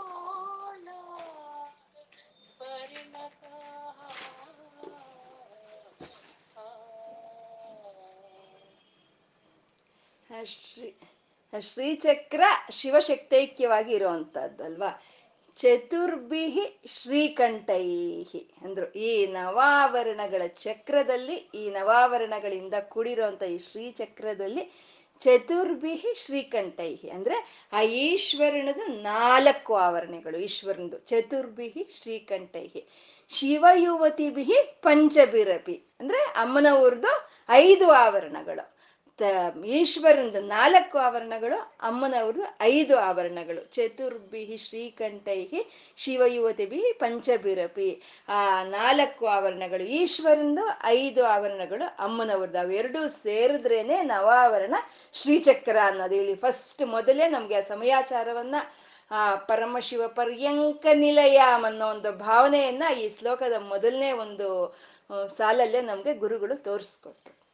ನವಬಿರಪಿ ಮೂಲ ಪ್ರಕೃತಿ ಬಿಹಿ ಅಂತಿದ್ದಾರೆ. ಅಂದ್ರೆ ಆ ಎರಡು ಹಾಗೆ ಹೇಗೆ ಆ ನಾಲ್ಕು ಆವರಣಗಳು ಅಮ್ಮನ ಈಶ್ವರಂದು, ಇನ್ನ ಐದು ತ್ರಿಕೋ ಆವರಣಗಳು ಅಮ್ಮನವ್ರದ್ದು ಅಂತ ಹೇಳಿದ್ರು. ಅದು ಹೇಗೆ ಅಂತಂದ್ರೆ ಈ ಎಲ್ಲ ಈ ವೃತ್ತಗಳು ಅಂತ ಹೇಳ್ತೀವಲ್ವ ನಾವು, ಆ ನವಾವರಣ ಚಕ್ರದಲ್ಲಿ ಇರುವಂತ ಎಲ್ಲಾ ವೃತ್ತಗಳು ಈಶ್ವರಂದು. ಅಂದ್ರೆ ಅದು ಬಿಂದುವಿಂದ ಶುರುವಾಗುತ್ತೆ. ಬಿಂದುವು ಒಂದು ವೃತ್ತ. ಅಂದ್ರೆ ಬಿಂದುವು ವೃತ್ತಾನ ಅಂತಂದ್ರೆ ಆ ವೃತ್ತವೇ ಸಂಕೋಚಗೊಂಡಾಗ ಬಿಂದುವಾಗುತ್ತೆ. ಆ ಬಿಂದು ವ್ಯಾಕೋಚಗೊಂಡಾಗ ಅದೇ ವೃತ್ತವಾಗುತ್ತೆ, ಅಲ್ವಾ? ಹಾಗೆ ಬಿಂದು ಮತ್ತೆ ಎಂಟು ದಳಗಳ ಒಂದು ವೃತ್ತ, ಪದ್ಮ, ಹದಿನಾರು ದಳಗಳ ಒಂದು ಪದ್ಮ ಮತ್ತೆ ಚತುರಶ್ರ, ಇವು ನಾಲ್ಕು ಈಶ್ವರ ಸಂಬಂಧವಾಗಿರುವಂತಹದ್ದು. ಬಿಂದು ಎಂಟು ದಳಗಳ ವೃತ್ತ ಹದಿನಾರು ದಳಗಳ ಉತ್ತ ಮತ್ತೆ ತ್ರೈಲೋಕ್ಯ ಚ, ಮೋಹನ ಚಕ್ರ ಅಂತ ನಾವು ಹೇಳ್, ಏನ್ ಹೇಳ್ಕೊಂಡ್ವಿ? ಚತುರಶ್ರ ಅನ್ನೋದು. ಅದು ಅವಿ ನಾಲ್ಕು ಈಶ್ವರನಿಗೆ ಸಂಬಂಧಪಟ್ಟಿರೋದು. ಅದು ಬಿಂದು ಸ್ವರೂಪ ಈಶ್ವರ ಅಂತ. ಮತ್ತೆ ಎಲ್ಲ ಈ ತ್ರಿಕೋಣಗಳು ಅಮ್ಮನವ್ರಿಗೆ ಸೇರಿರೋ ಅಂತದ್ದು ಅದು ಏಕ ತ್ರಿಕೋಣ, ಅಷ್ಟ ತ್ರಿಕೋಣ ಅಂತರ್ದಶಾರ, ಬಹಿರ್ದಶಾರ ಚಕ್ರ, ಮನ್ವಂತರ ಚಕ್ರ ಅಂತ ನಾವು ಹೇಳ್ಕೊಂಡಿದೀವಲ್ವ? ಅವು ಎಲ್ಲವನ್ನು ಆ ತ್ರಿಕೋಣಗಳು ಅಮ್ಮನವ್ರಿಗೆ ಸೇರಿರೋದು. ಬಿಂದು ಅನ್ನೋದು ಈಶ್ವರ ಸಂಬಂಧವಾಗಿರೋದು, ತ್ರಿಕೋಣ ಅನ್ನೋದು ಅಮ್ಮನವರ ಸ್ವರೂಪ. ಆ ತ್ರಿಕೋಣ ಅನ್ನೋದ್ರಲ್ಲಿ ಬಿಂದು ಸೇರ್ಕೊಂಡಿರುತ್ತೆ. ಆದ್ರೆ ಆ ಬಿಂದುಗಳ ಮೂರನ್ನು ಸೇರಿಸೋ ಅಂತದ್ದೇ ತ್ರಿಕೋಣ. ಅದಕ್ಕೆ ಆ ಸೃಷ್ಟಿ, ಸ್ಥಿತಿ, ಲಯಗಳನ್ನ, ಜಾಗೃತ್, ಸ್ವಪ್ನ ಸುಷುಪ್ತಿಗಳನ್ನ ಸ್ಥೂಲ ಸೂಕ್ಷ್ಮ ಕಾರಣ ಶರೀರಗಳನ್ನ. ಎಲ್ಲ ಮೂರು ಮೂರನ್ನು ಸೋ ಎಲ್ಲಾನು ಸೇರಿಸೋ ಅಂತ ಅಮ್ಮ ಅಮ್ಮ ತ್ರಿಕೋಣ ಸ್ವರೂಪಿಣಿ ಅಂತ, ಈಶ್ವರ ಬಿಂದು ಸ್ವರೂಪ. ನಾಲ್ಕು ಬಿಂದು ವೃತ್ತಗಳು ಈಶ್ವರನಿಗೆ ಸಂಬಂಧಪಟ್ಟಿರೋ ಅಂತದ್ದು ಅಮ್ಮ ತ್ರಿಕೋಣ ಸ್ವರೂಪಿಣಿ, ನಾಲ್ಕು ಐದು ತ್ರಿಕೋಣಗಳು ಅಮ್ಮನವರಿಗೆ ಸಂಬಂಧಪಟ್ಟಿರೋ ಅಂತದ್ದು ಇವೆರಡು ಸೇರಿದ್ರೇನೆ ನವಾವರಣ ಚಕ್ರ ಆಗುತ್ತೆ ಅಂತ ಹೇಳುವಂಥದ್ದು ಮತ್ತೆ ಆ ಶ್ರೀಚಕ್ರದಲ್ಲಿ ಮೇಲಕ್ಕೆ ಹೋಗುವಂತ ತ್ರಿಕೋಣಗಳಿರುತ್ತೆ. ಮೇಲಕ್ಕೆ ಹೋಗುವಂತ ನಾಲ್ಕು ತ್ರಿಕೋಣಗಳು ಅದು ಈಶ್ವರ ಸಂಬಂಧವಾಗಿರುವಂತಹದ್ದು ಕೆಳಕ್ಕೆ ಬರೋ ಅಂತ ಐದು ತ್ರಿಕೋಣಗಳು ಅಮ್ಮನವರಿಗೆ ಸೇರಿರೋ ಅಂತಹದ್ದು ಹಾಗೆ ಚತುರ್ಭಿಹಿ, ಶ್ರೀಕಂಠೈಹಿ, ಶಿವಯುವತಿಭಿ ಪಂಚಬಿರಪಿ ನಾಲ್ಕು ಆವರಣಗಳು ಈಶ್ವರನಿಗೆ ಸೇರಿದೆ, ಐದು ಆವರಣಗಳು ಅಮ್ಮನವ್ರಿಗೂ ಸೇರಿದೆ ನವ ಆವರಣಗಳಲ್ಲಿ ಶಿವಶಕ್ತಿ ಇಬ್ರು ಸೇರೇ ಇದ್ದಾರೆ. ಏನದು ನವಭಿರಪಿ ಮೂಲ ಪ್ರಕೃತಿ ಬಿಹಿ ಅಂತ. ಅಂದ್ರೆ ಆ ಈ ಪ್ರಪಂಚ ಸೃಷ್ಟಿ ಆಗಿರೋದಕ್ಕೆ ನಮ್ಮ ಈ ಶರೀರ ಸೃಷ್ಟಿ ಆಗಿರೋದಕ್ಕೆ ನವಭಿರಪಿ ಮೂಲ ಪ್ರಕೃತಿ ಬಿಹಿ ಅಂದ್ರೆ ಆ ನವಾವರಣಗಳೇ ಆ ಮೂಲ ಪ್ರಕೃತಿ ಅದು ಅಂತಂದ್ರೆ ನಾವು ರಾ ಮೆಟೀರಿಯಲ್ ಅಂತೀವ, ಅಂತ ಹೇಳ್ತೀವಲ್ವಾ? ಹಾಗೆ ಆ ನವಾವರಣಗಳೇ ಆ ನವಾವರಣಗಳೇ ಈ ವಿಶ್ವ ಎಲ್ಲ ತಯಾರಾಗಿರುವಂಥದ್ದು ಈ ಶರೀರ ಅಂತ ತಯಾರಾಗಿರುವಂಥದ್ದು ಮೂಲ ಪ್ರಕೃತಿ ಅಂತ.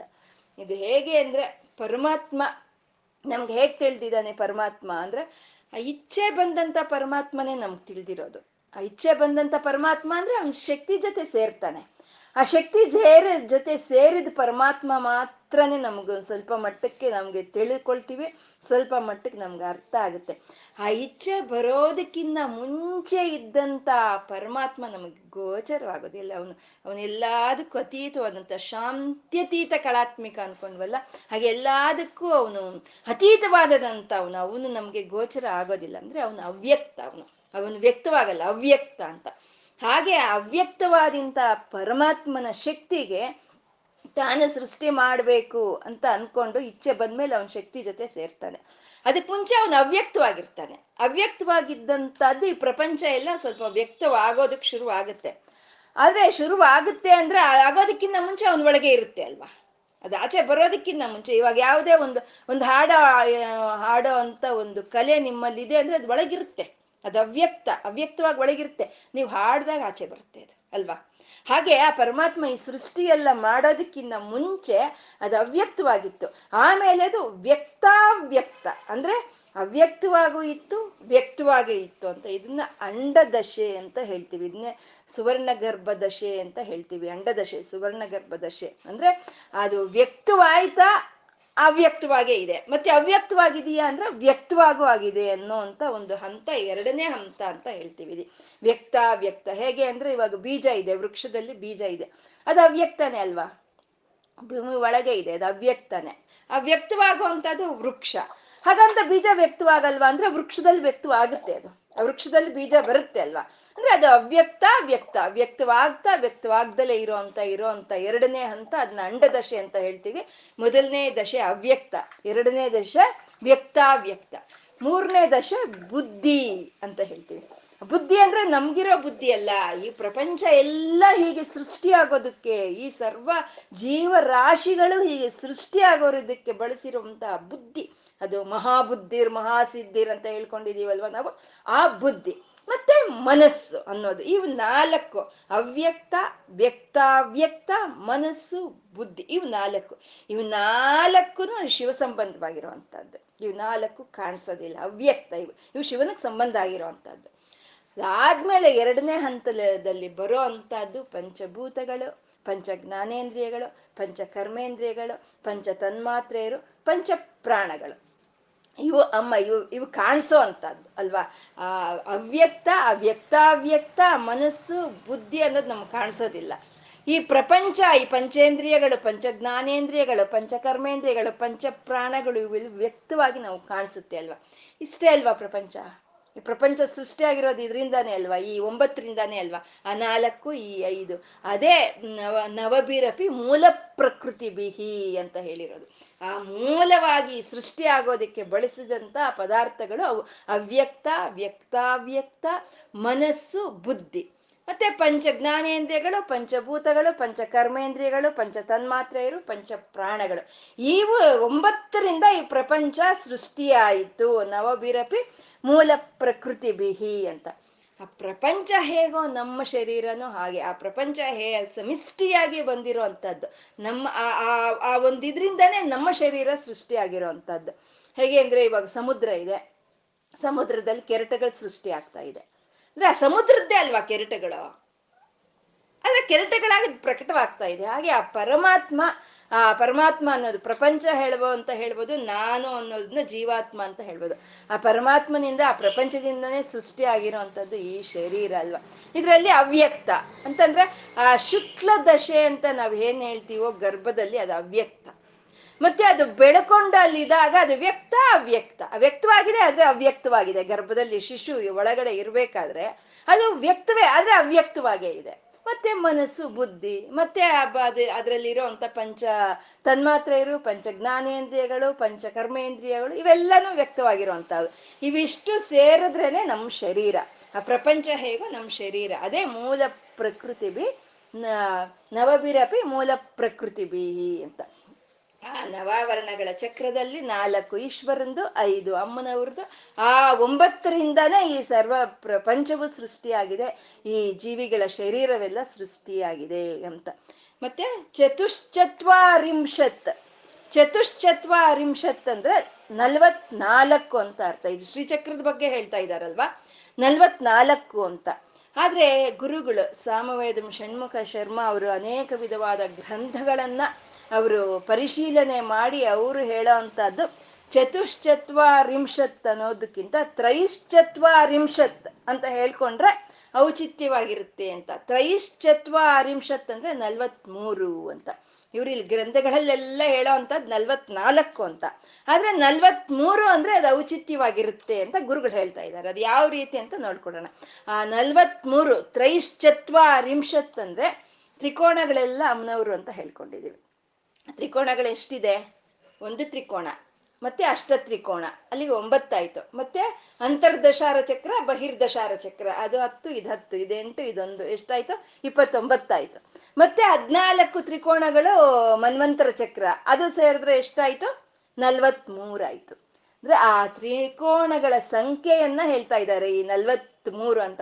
ನಾವು ಯಾವಾಗ್ಲೂ ಹೇಳ್ಕೊಳ್ತೀವಿ, ಅಮ್ಮನವ್ರು ನಲ್ವತ್ ಮೂರು ವಿಧವಾದ ಆಯುಧ ಆಭರಣಗಳನ್ನು ಹಾಕೊಂಡಿದ್ದಾರೆ ಅಂತ ನಾವು ಯಾವಾಗ್ಲೂ ಹೇಳ್ಕೊಳ್ತಾ ಇರ್ತೀವಲ್ವಾ? ನಲ್ವತ್ ಮೂರು ವಿಧವಾದ ಆಭರಣಗಳು. ಇವೇ ಆ ಆಭರಣಗಳು ಅಂತ ಹೇಳೋದು. ಆ ನಲ್ವತ್ ಮೂರು ತ್ರಿಕೋಣಗಳಿದೆ ಶ್ರೀಚಕ್ರದಲ್ಲಿ. ಅದನ್ನ ತ್ರೈಶ್ಚತ್ವಾರಿಂಶತ್ ಅದನ್ನ ಹೇಳಿದ್ರು. ವಸುದಲ. ವಸುದಲ ಅಂತಂದ್ರೆ ವಸುಗಳೆಷ್ಟು? ಅಷ್ಟ ಅಷ್ಟ, ಎಂಟು ಅಲ್ವಾ? ಎಂಟು ಜನ ವಸುಗಳು. ಅದನ್ನ ಸಂಕೇತವಾಗಿ ತೋರಿಸೋ ಅಂತದ್ದು ಅಷ್ಟದಳ ಪದ್ಮ ಅಂತ ಹೇಳೋ ಅಂತದ್ದು ಅದು. ಆ ಅಷ್ಟದಳ ಅಂದ್ರೆ ಎಂಟು, ಅಷ್ಟ ವಸುಗಳು ಅಂತ ಹೇಳ್ತೀವಲ್ವಾ ಅದು. ವಸುದಲ ಕಲಾಶ್ರಯ ಅಂತ ಅಂದ್ರು. ಕಲಾಶ್ರಯ ಅಂದ್ರೆ ಕಲೆಗಳೆಷ್ಟು? ಹದಿನಾರು. ಹದಿನಾರು ಕಲೆಗಳನ್ನ ಸಂಕೇತವಾಗಿ ತೋರಿಸುವಂತದ್ದೇ ಹದಿನಾರು ದಳಗಳ ವೃತ್ತ ಅಂತ ಹೇಳೋ ಅಂತದ್ದು ಮತ್ತೆ ತ್ರೈಶ್ಚತ್ವಾರಿಂಶತ್ ವಸುದಲ ಕಲಾಶ್ರಯ, ತ್ರಿವಲಯ ತ್ರಿವಲಯ ಅಂತ ಹೇಳಿದ್ರು. ತ್ರಿವಲಯ ಅಂತ ಹೇಳಿದ್ರೆ ಆ ಪ, ಪದ್ನಾರು ದಳಗಳ ಒಂದು ವೃತ್ತದ ಸುತ್ತ ಮೂರು ವೃತ್ತಗಳಿರುತ್ತೆ. ಸ್ವಲ್ಪ ಗಮನಿಸ್ಕೊಳ್ಳಿ ಒಂದು ಶ್ರೀಚಕ್ರವನ್ನು ನೋಡಿ. ಮೂರು ವೃತ್ತಗಳಿರುತ್ತೆ. ಅದನ್ನೇ ತ್ರಿವಲಯ ಅಂತ ಹೇಳಿದ್ರು. ತ್ರಿರೇಖಾಭಿಹಿ ಸಾರ್ಧಂ ಅಂದ್ರು. ತ್ರಿರೇಖಾಭಿ ಅಂದ್ರೆ ಆ ತ್ರ, ತ್ರೈಲೋಕ್ಯ ಮೋಹನ ಚಕ್ರ ಚತುರಶ್ರದಲ್ಲಿ ಮತ್ತೆ ಮೂರು ರೇಖೆಗಳಿರುತ್ತೆ. ಆ ಮೂರು ರೇಖೆಗಳನ್ನ ತ್ರಿರೇಖಾಭಿಹಿ ಸಾರ್ಧಮ್ ಅಂತ ತವ ಚರಣ ಕೋಣಾಹ ಪರಿಣತಾಹ ಅಂತ. ಅಂದ್ರೆ ಇದೇನಮ್ಮ ನಿನ್ನ ಸ, ನಿನ್ನ ಶ್ರೀಚಕ್ರದಲ್ಲಿ ಇರೋ ಅಂತ ಒಂದು ಸೌಂದರ್ಯ, ನಿನ್ನ ಶ್ರೀಚಕ್ರದಲ್ಲಿ ಇರೋ ಅಂತ ಅವಯವಗಳೆಲ್ಲ ಇವೇನೆ ಅಂತ. ಚತುರ್ಭಿ ಶ್ರೀಕಂಠೈ ಶಿವಯುವತಿಭಿ ಪಂಚಬಿರಪಿ ನವಬಿರಪಿ ಮೂಲ ಪ್ರಕೃತಿಭಿ ಚತುಶ್ಚತ್ವರಿಂಶತ್ ತ್ರೈಶ್ಚತ್ವರಿಂಶತ್ ವಸುದಲ ಕಲಾಶ್ರತ್ ತ್ರಿವಲಯ ತ್ರಿರೇಖಾಭಿ ಸಾರ್ಧಂ ತವ ಶರಣ ಕೋಣಾಹ ಪರಿಣತಾಹ. ಇವು ಆ ನಾಲ್ಕು ಶಿವನ ವೃತ್ತಗಳು, ಐದು ಅಮ್ಮನವರ ಒಂದು ತ್ರಿಕೋಣಗಳು, ಆ ಒಂಬತ್ತು, ಆ ಒಂಬತ್ತರಿಂದಾನೇ ಈ ಪ್ರಪಂಚ ಎಲ್ಲ ಒಂದು ಸೃಷ್ಟಿಯಾಗಿದೆ. ಈ ಮನುಷ್ಯರ ಜೀವಗಳೆಲ್ಲ ಸೃಷ್ಟಿಯಾಗಿದೆ.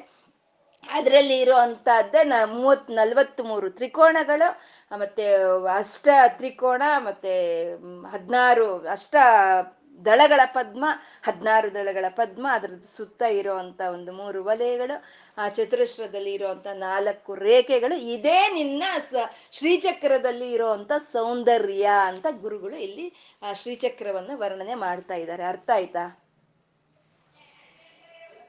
ಅರ್ಥ ಆಯ್ತಾ? ಹಾಗೆ ಆ ಗುರುಗಳು ಆ ಶ್ರೀಚಕ್ರದ ಸೌಂದರ್ಯವನ್ನ ಇಲ್ಲಿ ವರ್ಣನೆ ಮಾಡಿದ್ರು. ಏನ್ ಬಿಟ್ರು ಶಂಕರಾಚಾರ್ಯರು? ಸ್ಥೂಲ ಶರೀರದ ವರ್ಣನೆಯನ್ನು ಮಾಡಿದ್ರು. ಸೂಕ್ಷ್ಮ ಶರೀರದ ವರ್ಣನೆಯನ್ನು ಮಾಡಿದ್ರು. ಆ, ಕುಂಡಲಿನಿ ವರ್ಣನೆಯನ್ನು ಮಾಡಿದ್ರು. ತತ್ವವನ್ನು ತೋರಿಸಿದ್ರು. ಇವಾಗ ಶ್ರೀಚಕ್ರದ ಒಂದು ಸೌಂದರ್ಯವನ್ನ ಇಲ್ಲಿ ನಮ್ಗೆ ವಿವರಣೆಯಾಗಿ ನಮ್ಗೆ ತೋರಿಸ್ತಾ ಇದ್ದಾರೆ.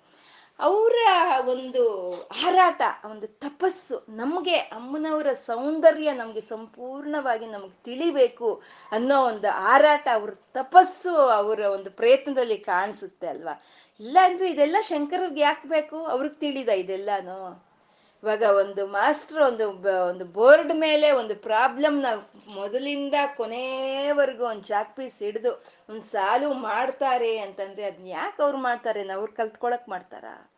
ಆ ಮಕ್ಕಳಿಗೆ ಹೇಳ್ಕೊಡೋದಕ್ಕೆ ಅವ್ರು ಆ ರೀತಿ ಮಾಡ್ತಾರಲ್ವಾ? ಹಾಗೆ ಈ ಎಲ್ಲಾ ಸೌಂದರ್ಯಗಳು ಗುರುಗಳಿಗೆ ತಿಳಿದಿರೋದೆ, ಅವ್ರ ಅನುಭವಕ್ಕೆ ಬಂದಿರೋದೆ, ನಮಗೆ ತಿಳಿಲಿ ಅನ್ನೋ ಒಂದು ಪ್ರಯತ್ನ, ಅವ್ರ ಹಾರಾಟ, ಅವ್ರ ತಪಸ್ಸು ಈ ಒಂದು ಇದರಲ್ಲಿ ಕಾಣಿಸುತ್ತೆ ಅಲ್ವಾ? ಏನ್ ಮಾಡೋ ಹೋಗಿದೀವಿ ಅಂತ ಗುರುಗಳಿಗೆ ಒಂದು ನಮಸ್ಕಾರ ತಲೆ ಬಗ್ಗಿಸಿ ನಾವು ನಮಸ್ಕಾರ ಮಾಡಲೇಬೇಕು ಅಲ್ವಾ? ಮತ್ತೆ ಹಾಗೆ ಆ ಶಿವಶಕ್ತೈಕ್ಯವಾಗಿ ಆ ಶ್ರೀಚಕ್ರವನ್ನ ಏ ರೀತಿ ಆರಾಧನೆ ಮಾಡೋದು ಅಂತ ನಮಗೆ ಇಲ್ಲಿ ತೋರಿಸ್ಕೊಟ್ರು. ಇವಾಗ ನಮಗೆ ತುಂಬ ಸಂತೋಷ ಆಯ್ತು ಅಲ್ವಾ? ಸೌಂದ ಸ್ಥೂಲ ಶರೀರ ಏನು ಮಾಡಿದ್ರು, ಅದು ತಿಳ್ಕೊಂಡ್ವಿ ನಾವು. ಅಮ್ಮನ ಮಂತ್ರ ಶರೀರವನ್ನು ತಿಳ್ಕೊಂಡ್ವಿ, ಪಂಚದಶಾಕ್ಷರಿ ಮಂತ್ರವೇ ಅಮ್ಮನ ಶರೀರ ಅಂತ ಕುಂಡಲಿನಿಯಾಗಿ ತಿಳ್ಕೊಂಡ್ವಿ, ಪರತತ್ವನ ತಿಳ್ಕೊಂಡ್ವಿ. ಆಹಾ, ಎಲ್ಲ ಸೌಂದರ್ಯ ನಮ್ಗೆ ತಿಳಿದೋಯ್ತು ಅಷ್ಟೇ ಅಮ್ಮನ ಬಗ್ಗೆ. ಅಂತ ನಾವು ಅನ್ಕೊಳ್ತಾ ಇದೀವಿ. ಅದನ್ನೇ ಮಾಯೆ ಅಂತ ಹೇಳ್ತಾರೆ. ಅದನ್ನೇ ಮಹಾಮಾಯ ಅಂತ ಹೇಳ್ತಾರೆ. ಏನು ತಿಳಿದು ನಮ್ಗೆ, ತಿಳಿದಲೇ ಇರೋದನ್ನ ತಿಳಿದಿದೆ ಅಂತ ನಾವು ತಿಳ್ಕೊಳ್ತೀವಲ್ವ? ಅದನ್ನೇ ಮಾಯಾ ಅಂತ ಹೇಳೋ ಅಂತದೆ ಅಮ್ಮ, ಮಹಾಮಾಯ ಅಂತ ಹೇಳಿದಾರಲ್ವಾ? ನಮ್ಗೇನು ತಿಳಿದು, ಮಾಯೆಯಲ್ಲಿ ನಮ್ಗೆಲ್ಲ ತಿಳಿದಿದೆ ಅನ್ನೋ ಒಂದು ಮಾಯೆಯಲ್ಲಿ ನಾವು ಇದೀವಷ್ಟೇ. ಹಾಗಾಗಿ ಇನ್ನು ಮುಂದಿನ ಶ್ಲೋಕದಲ್ಲಿ ಹೇಳ್ತಾ ಇದ್ದಾರೆ ನಮ್ಗೆ ಏನ್ ತಿಳಿದಿದೆ ನಮ್ಗೇನ್ ತಿಳಿದಿಲ್ಲ ನಮ್ಗೆ ಯಾವಾಗ ತಿಳಿಯುತ್ತೆ ಅನ್ನೋದನ್ನ ಇನ್ನು ಮುಂದಿನ ಒಂದು ಶ್ಲೋಕದಲ್ಲಿ ನಮ್ಗೆ ಗುರುಗಳು ಹೇಳ್ತಾ ಇದ್ದಾರೆ ಹೇಳಿ ತ್ವದೀಯಂ ಸೌಂದರ್ಯಂ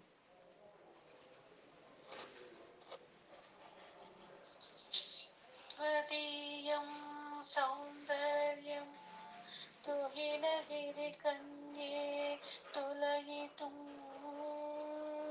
कवीन्द्राः कल्पन्ते कथमपि विरिञ्चित् प्रतयः यदालोक्य औत्सुक्यात् अमरललना यान्ति मनसा। तपोभिः दुष्प्रापामपि गिरिशसायुज्य पदवीम्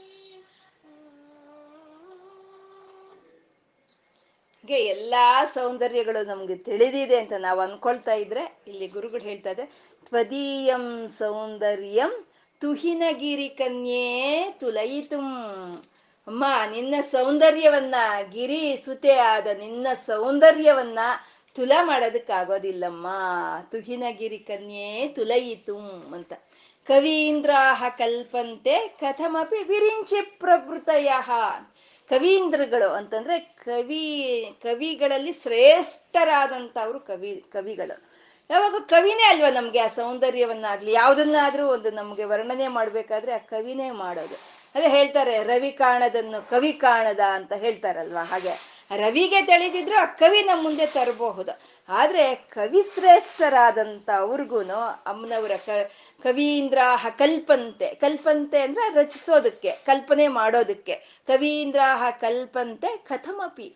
ಅಸಾಧ್ಯವಾಯಿತು, ಅಸಾಧ್ಯ ಆಯಿತು ಅಮ್ಮನವರ ಒಂದು ಸೌಂದರ್ಯವನ್ನ ವರ್ಣನೆ ಮಾಡೋದಕ್ಕೆ ಆ ಕವಿ ಶ್ರೇಷ್ಠರಿಗೂ ಅಸಾಧ್ಯವಾಯಿತಂತೆ. ಯಾರ ಕವಿಗಳು ಅಂದ್ರೆ ವಿರಿಂಚಿ ಪ್ರಭೃತಯ ವಿರಿಂಚಿ ಅಂದ್ರೆ ಬ್ರಹ್ಮದೇವರು. ಆ ಬ್ರಹ್ಮದೇವರು ಒಳ್ಳೆಯ ರೀತಿಯಲ್ಲಿ ರಚಿಸ್ತಾರೆ ಎಲ್ಲವನ್ನು. ಅದಕ್ಕೆ ಅವ್ರಿಗೆ ವಿರಿಂಚಿ ಅಂತ ಹೇಳೋ ಅಂಥದ್ದು. ಅಂತ ಶ್ರೇಷ್ಠವಾಗಿ ರಚನೆ ಮಾಡೋ ಅಂತ ಬ್ರಹ್ಮದೇವರು ಮೊದಲಾಗಿ ಎಲ್ಲಾ ಕವಿಶ್ರೇಷ್ಠರಿಗೂ ಅದು ಸಾಧ್ಯವಾಗ್ಲಿಲ್ಲಮ್ಮ ನಿನ್ನ ಒಂದು ಸೌಂದರ್ಯವನ್ನ ಒಂದು ರಚಿಸೋದಕ್ಕೆ ಅಂತ ಹೇಳ್ತಾ ಇದ್ದಾರೆ.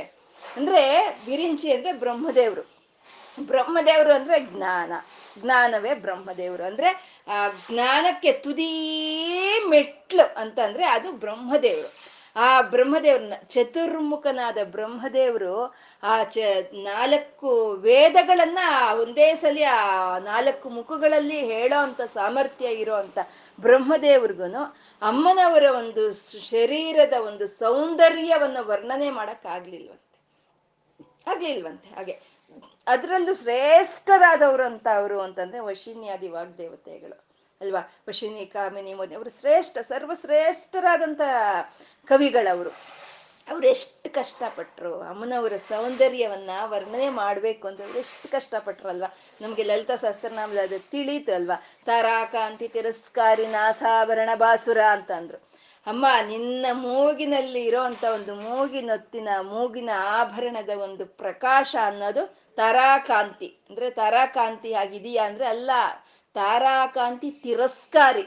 ಆ ನಿನ್ನ ಮೂಗಿನ ಬೊಟ್ಟಿನ ಬೊಟ್ಟು, ನಿನ್ನ ಮೂಗಿನ ಆಭರಣದಿಂದ ಬರ್ತಾ ಇರೋವಂಥ ಒಂದು ಪ್ರಕಾಶಕ್ಕೆ ಆ ತಾರಾ ಕಾ ಕಾಂತಿನ ತಿರಸ್ಕಾರವಾಗಿದೆಯಮ್ಮ, ಅದ್ರ ಪ್ರಕಾಶ ತಿಳಿತಾ ಇಲ್ವಮ್ಮ ಅಂತ ಹೇಳಿದ್ರು. ಮತ್ತೆ ನವವಿದ್ರುಮ ಬಿಂಬಶ್ರೀ ಅಂತ ಹೇಳಿದ್ರು. ನವಬಿದ್ರಮ ಬಿಂಬಶ್ರೀ ಅಂದ್ರೆ ನಿನ್ನ ಒಂದು ತುಟಿಗಳು ಆ ಹವಳದ ಹಾಗೆ, ಆ ತೊಂಡೆ ಹಣ್ಣಿನ ಹಾಗೆ ಇದೆ ಅಂತಂದ್ರೆ, ನೆಕ್ಕಾರಿ, ಅದನ್ನ, ಅದು ಏನೂ ಇಲ್ಲ. ಈ ನಿನ್ನ ಒಂದು ತುಟಿಗಳ ಈ ಬಣ್ಣದ ಮುಂದೆ, ಆ, ಬಿಂಬವಾಗ್ಲಿ ಅಥವಾ ನವವಿದ್ರುಮವಾಗ್ಲಿ ಅದ್ರ ಬಣ್ಣ ಏನೂ ಇಲ್ಲ ಅಂತ ಹೇಳಿದ್ರು. ಪದದ್ವಯ ಪ್ರಭಾಜಾಲ ಪರಾಕೃತ ಸರೋರುಹ. ನಿನ್ನ ಒಂದು ಪಾದಗಳ ಮುಂದೆ ಆ ಪದ್ಮಗಳ ಒಂದು ಪರಾಕೃತ ಏನೂ ಇಲ್ಲಮ್ಮ ಅಂತ ಹೇಳಿದ್ರು. ಅಮ್ಮ, ಆಗಲ್ಲಮ್ಮ ನಮ್ಮ ಕೈಲಿ ಆಗೋದೇ ಇಲ್ಲಮ್ಮ. ನಿನ್ನ ಸೌಂದರ್ಯವನ್ನ ನಮಗೆ ವರ್ಣನೆ ಮಾಡೋದಕ್ಕೆ ಅನಾಕಲಿತ ಸಾದೃಶ್ಯ, ಚುಬುಕ ಶ್ರೀ ವಿರಾಜಿತ ಅಂತಂದ್ರು. ನಿನ್ನ ಗಲ್ಲವನ್ನು ನಾವು ವರ್ಣನೆ ಮಾಡಬೇಕು ಅಂದ್ರೆ ನಿಜವಾಗ್ಲೂ ಇದು ನಮ್ಗೆ ಆಗಲ್ಲಮ್ಮ. ಯಾಕೆಂದ್ರೆ ಅದಕ್ಕೆ ಸಾದೃಶ್ಯ ಏನೂ ಇಲ್ಲ ಅಂತ ಹೇಳ್ತಾ ಇದ್ದಾರೆ. ಅಂದ್ರೆ ಅವ್ರಿಗೇನೋ ಅಮ್ಮನವರ ಒಂದು ದಿವ್ಯ ಮಂಗಳ ಮೂರ್ತಿಯ ಸೌಂದರ್ಯವಾದಂತ ಒಂದು ಒಂದು ದರ್ಶನ ಅವ್ರಿಗಾಯ್ತು ವಶಿನ್ಯಾದಿ ವಾಗ್ದೇವತೆಯರಿಗೆ ಆದ್ರೆ ಅವ್ರು ಅದನ್ನ ಹೇಗ್ ಹೋಲಿಸ್ತಾರೆ? ಹೇಗ್ ಹೋಲಿಸ್ತಾರೆ? ಹೋಲ್ಸೋದಕ್ಕೆ ಏನಾದ್ರೂ ಒಂದು ಇರ್ಬೇಕು. ಏನಾದ್ರೂ ಒಂದು ಇಲ್ಲಿ ಇದ್ರೆ ಹೋಲಿಸ್ತೀವಿ. ಇನ್ನು ಕೆಂಪು ಬಣ್ಣ ಅಂತಂದ್ರೆ ಆಗ ಸೂರ್ಯ ಮೇಲೆ ಉಡ್ತಾನಲ್ವಾ, ಅದೇ ಕೆಂಪು ಬಣ್ಣ ಅಂತ ನಾವು ತೋರಿಸ್ಬೋದು. ಆದ್ರೆ ಏನಿದೆ ಇಲ್ಲಿ ತೋರಿಸೋದಕ್ಕೆ ಅಮ್ಮನ ಸೌಂದರ್ಯಗೆ ಒಂದು ನಿಸ್ತುಲ ಅಂತ ಹೇಳಿದ್ರು. ಸಮಾನಾಧಿಕ ವರ್ಜಿತ ಅಂತ ಅಂದ್ರೆ ನಿರುಪಮ ಅಂತ ಹೇಳಿದ್ರು. ಅಂದ್ರೆ ಅಮ್ಮನ್ ತುಲ ಮಾಡೋದಕ್ಕೆ ಅಲ್ಲಿ ತುಮ, ತುಲ ಮಾಡಕ್ ಆಗಲ್ಲ ಯಾಕೆ ಅಂದ್ರೆ ಸಮಾನಾಧಿಕ ವರ್ಜಿತ ಅಮ್ಮನವ್ರಿಗೆ ಸಮಾನವಾಗಿರೋದು ಇಲ್ಲ ಅಧಿಕವಾಗಿರೋದಿಲ್ಲ ಹೆಂಗ್ ತು ತು, ತುಲ ಮಾಡ್ತಾರೆ? ಹೋಗ್ಲಿ ಹೀಗಿದೆ ಅಂತ ಹೇಳೋಣ ನಿರೂಪಮ ಅಲ್ಲಿ ಯಾವುದು ಇಲ್ಲ. ಅಂದ್ರೆ ಅಮ್ಮನವರ ಒಂದು ಸೌಂದರ್ಯ ಅನ್ನೋದು ಅದ್ರ ಸೃಷ್ಟಿಗೆ ಅತೀತವಾಗಿರುವಂತ ಸೌಂದರ್ಯ ಅದು. ಇನ್ನು ಇಲ್ಲಿ ಹೋಲಿಕೆ ನಾವು ಕೊಡೋ ಅಂತ ಪದಾರ್ಥಗಳೆಲ್ಲೂ ಸೃಷ್ಟಿಯಲ್ಲಿರೋ ಅಂಥವು. ಸೃಷ್ಟಿಯಲ್ಲಿ ಇರುವಂತ ಪದಾರ್ಥಗಳನ್ನ, ಆ ಸೃಷ್ಟಿಗೆ ಅತೀತವಾಗಿರುವಂತ ಅಮ್ಮನವರ ಸೌಂದರ್ಯಕ್ಕೆ ಹೋಲಿಕೆ ಮಾಡೋದಕ್ಕೆ ಸಾಧ್ಯನೇ ಇಲ್ಲ. ಆ, ದರ್ಶನ ಅವ್ರಿಗಾಗಿರ್ಬೋದು. ಹೇಗೆ ಅವರು ಅದನ್ನ ನಮಗೆ ತೋರಿಸ್ಕೊಡಕ್ ಸಾಧ್ಯ ಇದೆ? ಏನಕ್ಕೆ ಹೋಲ್ಸೋದಕ್ಕಾಗುತ್ತೆ? ಯಾವ್ದ್ರಿಂದ ತೂಕ ಮಾಡಕ್ಕಾಗುತ್ತೆ? ತುಹಿನಗಿರಿ ಕನ್ಯೆ ತುಲಯಿತುಂ, ತುಲ ಮಾಡಕ್ಕಾಗೋದಿಲ್ಲ. ವಿರಿಂಚಿ ಪ್ರಭೃತಯ, ಬ್ರಹ್ಮಾದಿ ಕವಿಶ್ರೇಷ್ಠರಿಗೂ ನಿನ್ನ ಸೌಂದರ್ಯವನ್ನ ಒಂದು ವರ್ಣಿಸೋದಕ್ಕೆ ಸಾಧ್ಯ ಆಗ್ತಾ ಇಲ್ಲ ಅಂತ ಇಲ್ಲಿ ಹೇಳ್ತಾ ಇರೋದು. ಅವಶಿನ್ಯಾದಿ ವಾಗ್ದೇವತೆಗಳು ಆಗ್ತಾ ಇಲ್ಲ. ಅವ್ರಿಗೆ ಆಗಿದೆ ಆ ದರ್ಶನ. ಯಾರೋ ಒಬ್ಬ ಒಂದು ಹಳ್ಳಿನಲ್ಲಿ ಇರೋ ಅವರು ಒಬ್ರು ಆ ಜಲಪಾತವನ್ನ ಯಾವತ್ತೂ ನೋಡಿರೋದಿಲ್ಲ ಅವರು. ಆ ನಯಾಗ್ರ ಜಲಪಾತ ಹೇಗಿದೆ ಅಂತ ಹೇಳಿದ್ರೆ ಅವ್ರು ಹೇಗೆ ಹೇಳ್ತಾರೆ? ಅವ್ರು ಯಾವತ್ತೂ ನೋಡೇ ಇಲ್ಲ ಜಲಪಾತವನ್ನು. ಅವ್ರು ಹೇಗೆ ಹೇಳ್ತಾರೆ ನಯಾಗ್ರ ಹೀಗಿದೆ ಅಂತ? ಅದೆಲ್ಲ ಹೇಳಕ್ಕಾಗಲ್ಲಪ್ಪ, ಅದು ಅನುಭವಿಸ್ಬೇಕಂತೆ ಅನುಭವಿಸಿದ್ರೆ ತಿಳಿಯುತ್ತಷ್ಟೇ ಅಂತ ಹೇಳ್ತಾರೆ. ಅಂದ್ರೆ ಈ ಪರತತ್ವವನ್ನ, ಅಮ್ಮನವರ ಸೌಂದರ್ಯವನ್ನ ವರ್ಣಿಸಿ ಅದಕ್ಕೆ ಸಾಧ್ಯ ಇಲ್ಲ. ಅದು ನಮಗೆ ನಮಗೆ ಅನುಭವ ಆದ್ರೆ ನಮಗೆ ತಿಳಿಯುತ್ತೆ ಹೊರತು ಆ ಸೌಂದರ್ಯಕ್ಕೆ ಯಾವುದು ಇಲ್ಲಿ ತುಲಾ ಅಂತ ಇಲ್ಲ ಅಂತ ಈ ಶ್ಲೋಕದ ಎರಡು ಒಂದು ಮೊದಲನೇ ಭಾಗದಲ್ಲಿ ಹೇಳ್ತಾ ಇದ್ದಾರೆ. ತ್ವದೀಯಂ ಸೌಂದರ್ಯಂ ತುಹಿನಗಿರಿ ಕನ್ಯೆ ತುಲಯಿತುಂ. ಕವೀಂದ್ರಾಹ ಕಲ್ಪಂತೆ ಕಥಮಪಿ ವಿರಿಂಚಿ ಪ್ರಭೃತಯ. ಯಾವ ಕವಿಗೂ ನಿನ್ನ ಒಂದು ಸೌಂದರ್ಯ, ಒಂದು ಬಣ್ಣನೆಯನ್ನು ಮಾಡೋದಕ್ಕೆ ಆಗೋದಿಲ್ಲ ತಾಯಿ ಅಂತ ಹೇಳ್ತಾ ಇದೆ ಯಥಾಲೌಕ್ಯ ಔತ್ಸುಕ್ಯಾತ್ ಅಮರಲಲನಾ ಯಾಂತಿ ಮನಸ. ಅಂದ್ರೆ ಉತ್ಸಾಹ ಉತ್ಸಾಹ ಒಂದು ಉತ್ಸಾಹವಾಗಿ, ತುಂಬಾ ಉತ್ಸಾಹಕತೆಯಿಂದ ತುಂಬಾ ಒಂದು ಲವಲವಿಕೆಯಿಂದ ಅಮರಲಲನ ಅಂದ್ರೆ ದೇವಕಾಂತೆಯರು ಅಂದ್ರೆ ರಂಭಾ, ಉರ್ವಶಿ, ಮೇನಕ ಮುಂತಾದ ಸುಂದರಿಯರು ಇದಾರಲ್ವಾ? ಅವರು, ಅವರೆಲ್ಲ ಏನ್ ಮಾಡಿದ್ರು? ಉತ್ಸಾಹ, ಉತ್ಸಾಹಕವಾಗಿ ಅಮ್ಮನವರ ಒಂದು ದರ್ಶನ ಮಾಡ್ಬೇಕು. ಅಮ್ಮ ತ್ರಿಪುರ ಸುಂದರಿ ಅಲ್ವಾ? ಇವರು ಇವರು ಸೌಂದರ್ಯವತಿಯರೇ ಇವರು. ಆದ್ರೆ ಅಮ್ಮ ತ್ರಿಪುರ ಸುಂದರಿ, ಮಹಾ ತ್ರಿಪುರ ಸುಂದರಿ ಅಮ್ಮ. ಅಂದ್ರೆ ಮಹಾ ತ್ರಿಪುರ ಸುಂದರಿ ಹೇಗಿದ್ದಾಳೋ ನಾವು ಆ ಸೌಂದರ್ಯವನ್ನು ನೋಡಿದ್ರೆ, ಅಮ್ಮ ಯಾವ ರೀತಿ ಅಲಂಕಾರ ಮಾಡ್ಕೊಂಡಿದ್ದಾಳೆ ಅನ್ನೋದನ್ನ ನಾವು ನೋಡಿದ್ರೆ, ಅಮ್ಮ ಯಾವ ರೀತಿ ಆಭರಣಗಳು ಹಾಕ್ಕೊಂಡಿದ್ದಾಳೆ ಅಂತ ನಾವು ನೋಡಿದ್ರೆ, ಆ ರೀತಿ ನಾವು ಮಾಡ್ಕೋಬೋದಲ್ವಾ? ಅಂತ ಉತ್ಸಾಹಕತೆಯಿಂದ ಅವರು ಅಮ್ಮನ ಸೌಂದರ್ಯವನ್ನು ಆಸ್ವಾದನೆ ಮಾಡಬೇಕು ಅಂತ ಹೊರಟ್ರಂತೆ. ಅಷ್ಟೇ ಅಲ್ವಾ, ಇವಾಗ ಸಂಗೀತ, ಸಂಗೀತದಲ್ಲಿ ನಾನು ತುಂಬ ಸಾಧನೆ ಮಾಡಬೇಕು ಅಂದ್ರೆ ಏನು ಅನ್ಕೊಳ್ತೀವಿ? ಎಂ ಎಸ್ ಸುಬ್ಬಲಕ್ಷ್ಮಿ ಥರ ಆಗಬೇಕು ಅಂತ ಅನ್ಕೊಳ್ತೀವಿ ಅಷ್ಟೇ ಅಲ್ವಾ? ಹಾಗೆ ಕ್ರಿಕೆಟಲ್ಲಿ ಸಾಧನೆ ಮಾಡಬೇಕು ಅಂದರೆ ಸಚಿನ್ ತೆಂಡೂಲ್ಕರ್ ಥರ ಆಗಬೇಕು ಅಂತ ಅನ್ಕೊಳ್ತೀವಿ. ಅವರು ಅಮರ ದೇವಕಾಂತೆಯರು ಅವ್ರು ಅವ್ರು ತುಂಬಾ ಸುಂದರವಾಗಿರ್ಬೇಕು ಅಂತ ಅನ್ಕೊಳ್ಳೋರು. ಇನ್ನು ಅವ್ರು ಯಾರನ್ನ ಆದರ್ಶವಾಗಿ ತಗೊಳಕಾಗತ್ತೆ ಮಹಾ ತ್ರಿಪುರ ಸುಂದರಿಯನ್ನೇ ಅವರು ಆದರ್ಶವಾಗಿ ಮಾಡ್ಕೋಬೇಕು, ತಗೋಬೇಕು. ಆದ್ರೆ ಪಾಪ ಅವ್ರಿಗೂ ಆಗ್ಲಿಲ್ವಂತೆ. ಅಮರಲಲ್ಲನ ಯಾಂತಿ ಮನಸ್ಸ, ಅವ್ರಿಗೂ ಆಗ್ಲಿಲ್ವಂತೆ ಅದು. ಯಾಕೆಂದ್ರೆ ಯಾವಾಗ್ಲೋ ಒಂದ್ಸಲಿ ಅಮ್ಮನವ್ರ ಸೇವೆ ಮಾಡ್ಕೊಳ್ಳೋದಕ್ಕೆ ಅವ್ರ ಟರ್ನ್ ಅಂತ ಬರಬಹುದು. ಆದ್ರೆ ಅಮ್ಮನ ಸೌಂದರ್ಯವನ್ನ ಆಸ್ವಾದನೆ ಮಾಡೋದಕ್ಕೆ ಅವ್ರಿಗೆ ತಿಳಿಲೇ ಇಲ್ವಂತೆ. ಅಮ್ಮನ ಸೌಂದರ್ಯ ಏನು ಅನ್ನೋದು ಅವ್ರಿಗೆ ಮನಸ್ಸಿಗೆ ಗೋಚರನೇ ಆಗ್ಲಿಲ್ವಂತೆ. ಹಾಗಾಗಿ ಅವ್ರ ಮನಸ್ಸಿನಲ್ಲೇ ಅವರು ಅದನ್ನ ಅನುಭವಿಸೋದಕ್ಕೆ ಶುರು ಮಾಡಿದ್ರಂತೆ ಮನಸ್ಸಿನಲ್ಲೇನೆ. ಅದು ಅಮರಲಲನ ಯಾಂತಿ ಮನಸ್ಸ ಯಾಕೆ ಹಾಗೆ ಅಂದ್ರೆ ತಪೋಬಿಹಿ ದುಷ್ಪ್ರಾಪಾಮಪಿ. ನೀನೇನ್ ತಪಸ್ ಮಾಡಿದ್ರು, ನಾವ್ ಹೇಳ್ತೀವಲ್ಲ, ನೀನ್ ತಲೆ ಕೆಳಗ್ ತಪಸ್ ಮಾಡಿದ್ರು ಸಿಕ್ಕಲ್ಲ ಅಂತ. ಹಾಗೆ, ನೀನೇನ್ ತಪಸ್ ಮಾಡಿದ್ರು ತಪೋಬಿಹಿ ದುಷ್ಪ್ರಾಪಾಮಪಿ. ನಿಂಗೆ ಸಿಕ್ಕಲ್ಲ, ನೀನ್ ತಪಸ್ಸು ಮಾಡಿದ್ರು ಅಮ್ಮನವರ ಒಂದು ಸೌಂದರ್ಯ ಅನ್ನೋದು ನಿನ್ಗೆ ವರ್ಣನೆಗೆ ಸಿಕ್ಕಲ್ಲ, ನಿನ್ಗೆ ಊಹೆಗೆ ಸಿಕ್ಕಲ್ಲ. ಅಮ್ಮನವರ ಸೌಂದರ್ಯ ಏನು ಅಂತ ನಿಂಗೆ ತಿಳ್ಕೊಳ್ಳೋದಕ್ಕಾಗೋದಿಲ್ಲ. ಮತ್ತೆ ಹೇಗೆ? ಹೇಗಾಗುತ್ತೆ ಮತ್ತೆ ಅಂದ್ರೆ ಗಿರೀಶ ಸಾಯುಜ್ಯ ಏನದು? ತಪೋಭಿಹಿ ದುಷ್ಪ್ರಾಪಿ ಗಿರೀಶ ಸಾಯುಜ್ಯ ಪದವಿ. ಅಂದ್ರೆ ಹೇಗಾಗುತ್ತೆ ನಿನ್ಗೆ ಅಂದ್ರೆ ಆ ಗಿರೀಶನ ಜೊತೆ ಸಾಯುಜ್ಯ ಪದವಿಯನ್ನು ಹೊಂದ್ರೆ ಮಾತ್ರ ನಿನಗೆ ಅಮ್ಮನವರ ಸೌಂದರ್ಯ ತಿಳಿಯುತ್ತೆ ಅಂತ. ಅಂದ್ರೆ ಆ ಈಶ್ವರನ ಜೊತೆ ಐಕ್ಯವಾಗಿ ಹೋಗ್ಬೇಕು. ಯಾಕೆಂದ್ರೆ ಈಶ್ವರನಿಗೆ ಮಾತ್ರನೇ ಅಮ್ಮನವರ ಒಂದು ಸೌಂದರ್ಯ ಅನ್ನೋದು ತಿಳಿಯುತ್ತೆ ಅಲ್ವಾ? ಈಶ್ವರನಿಗೆ ಮಾತ್ರನೇ ತಿಳಿಯುತ್ತೆ.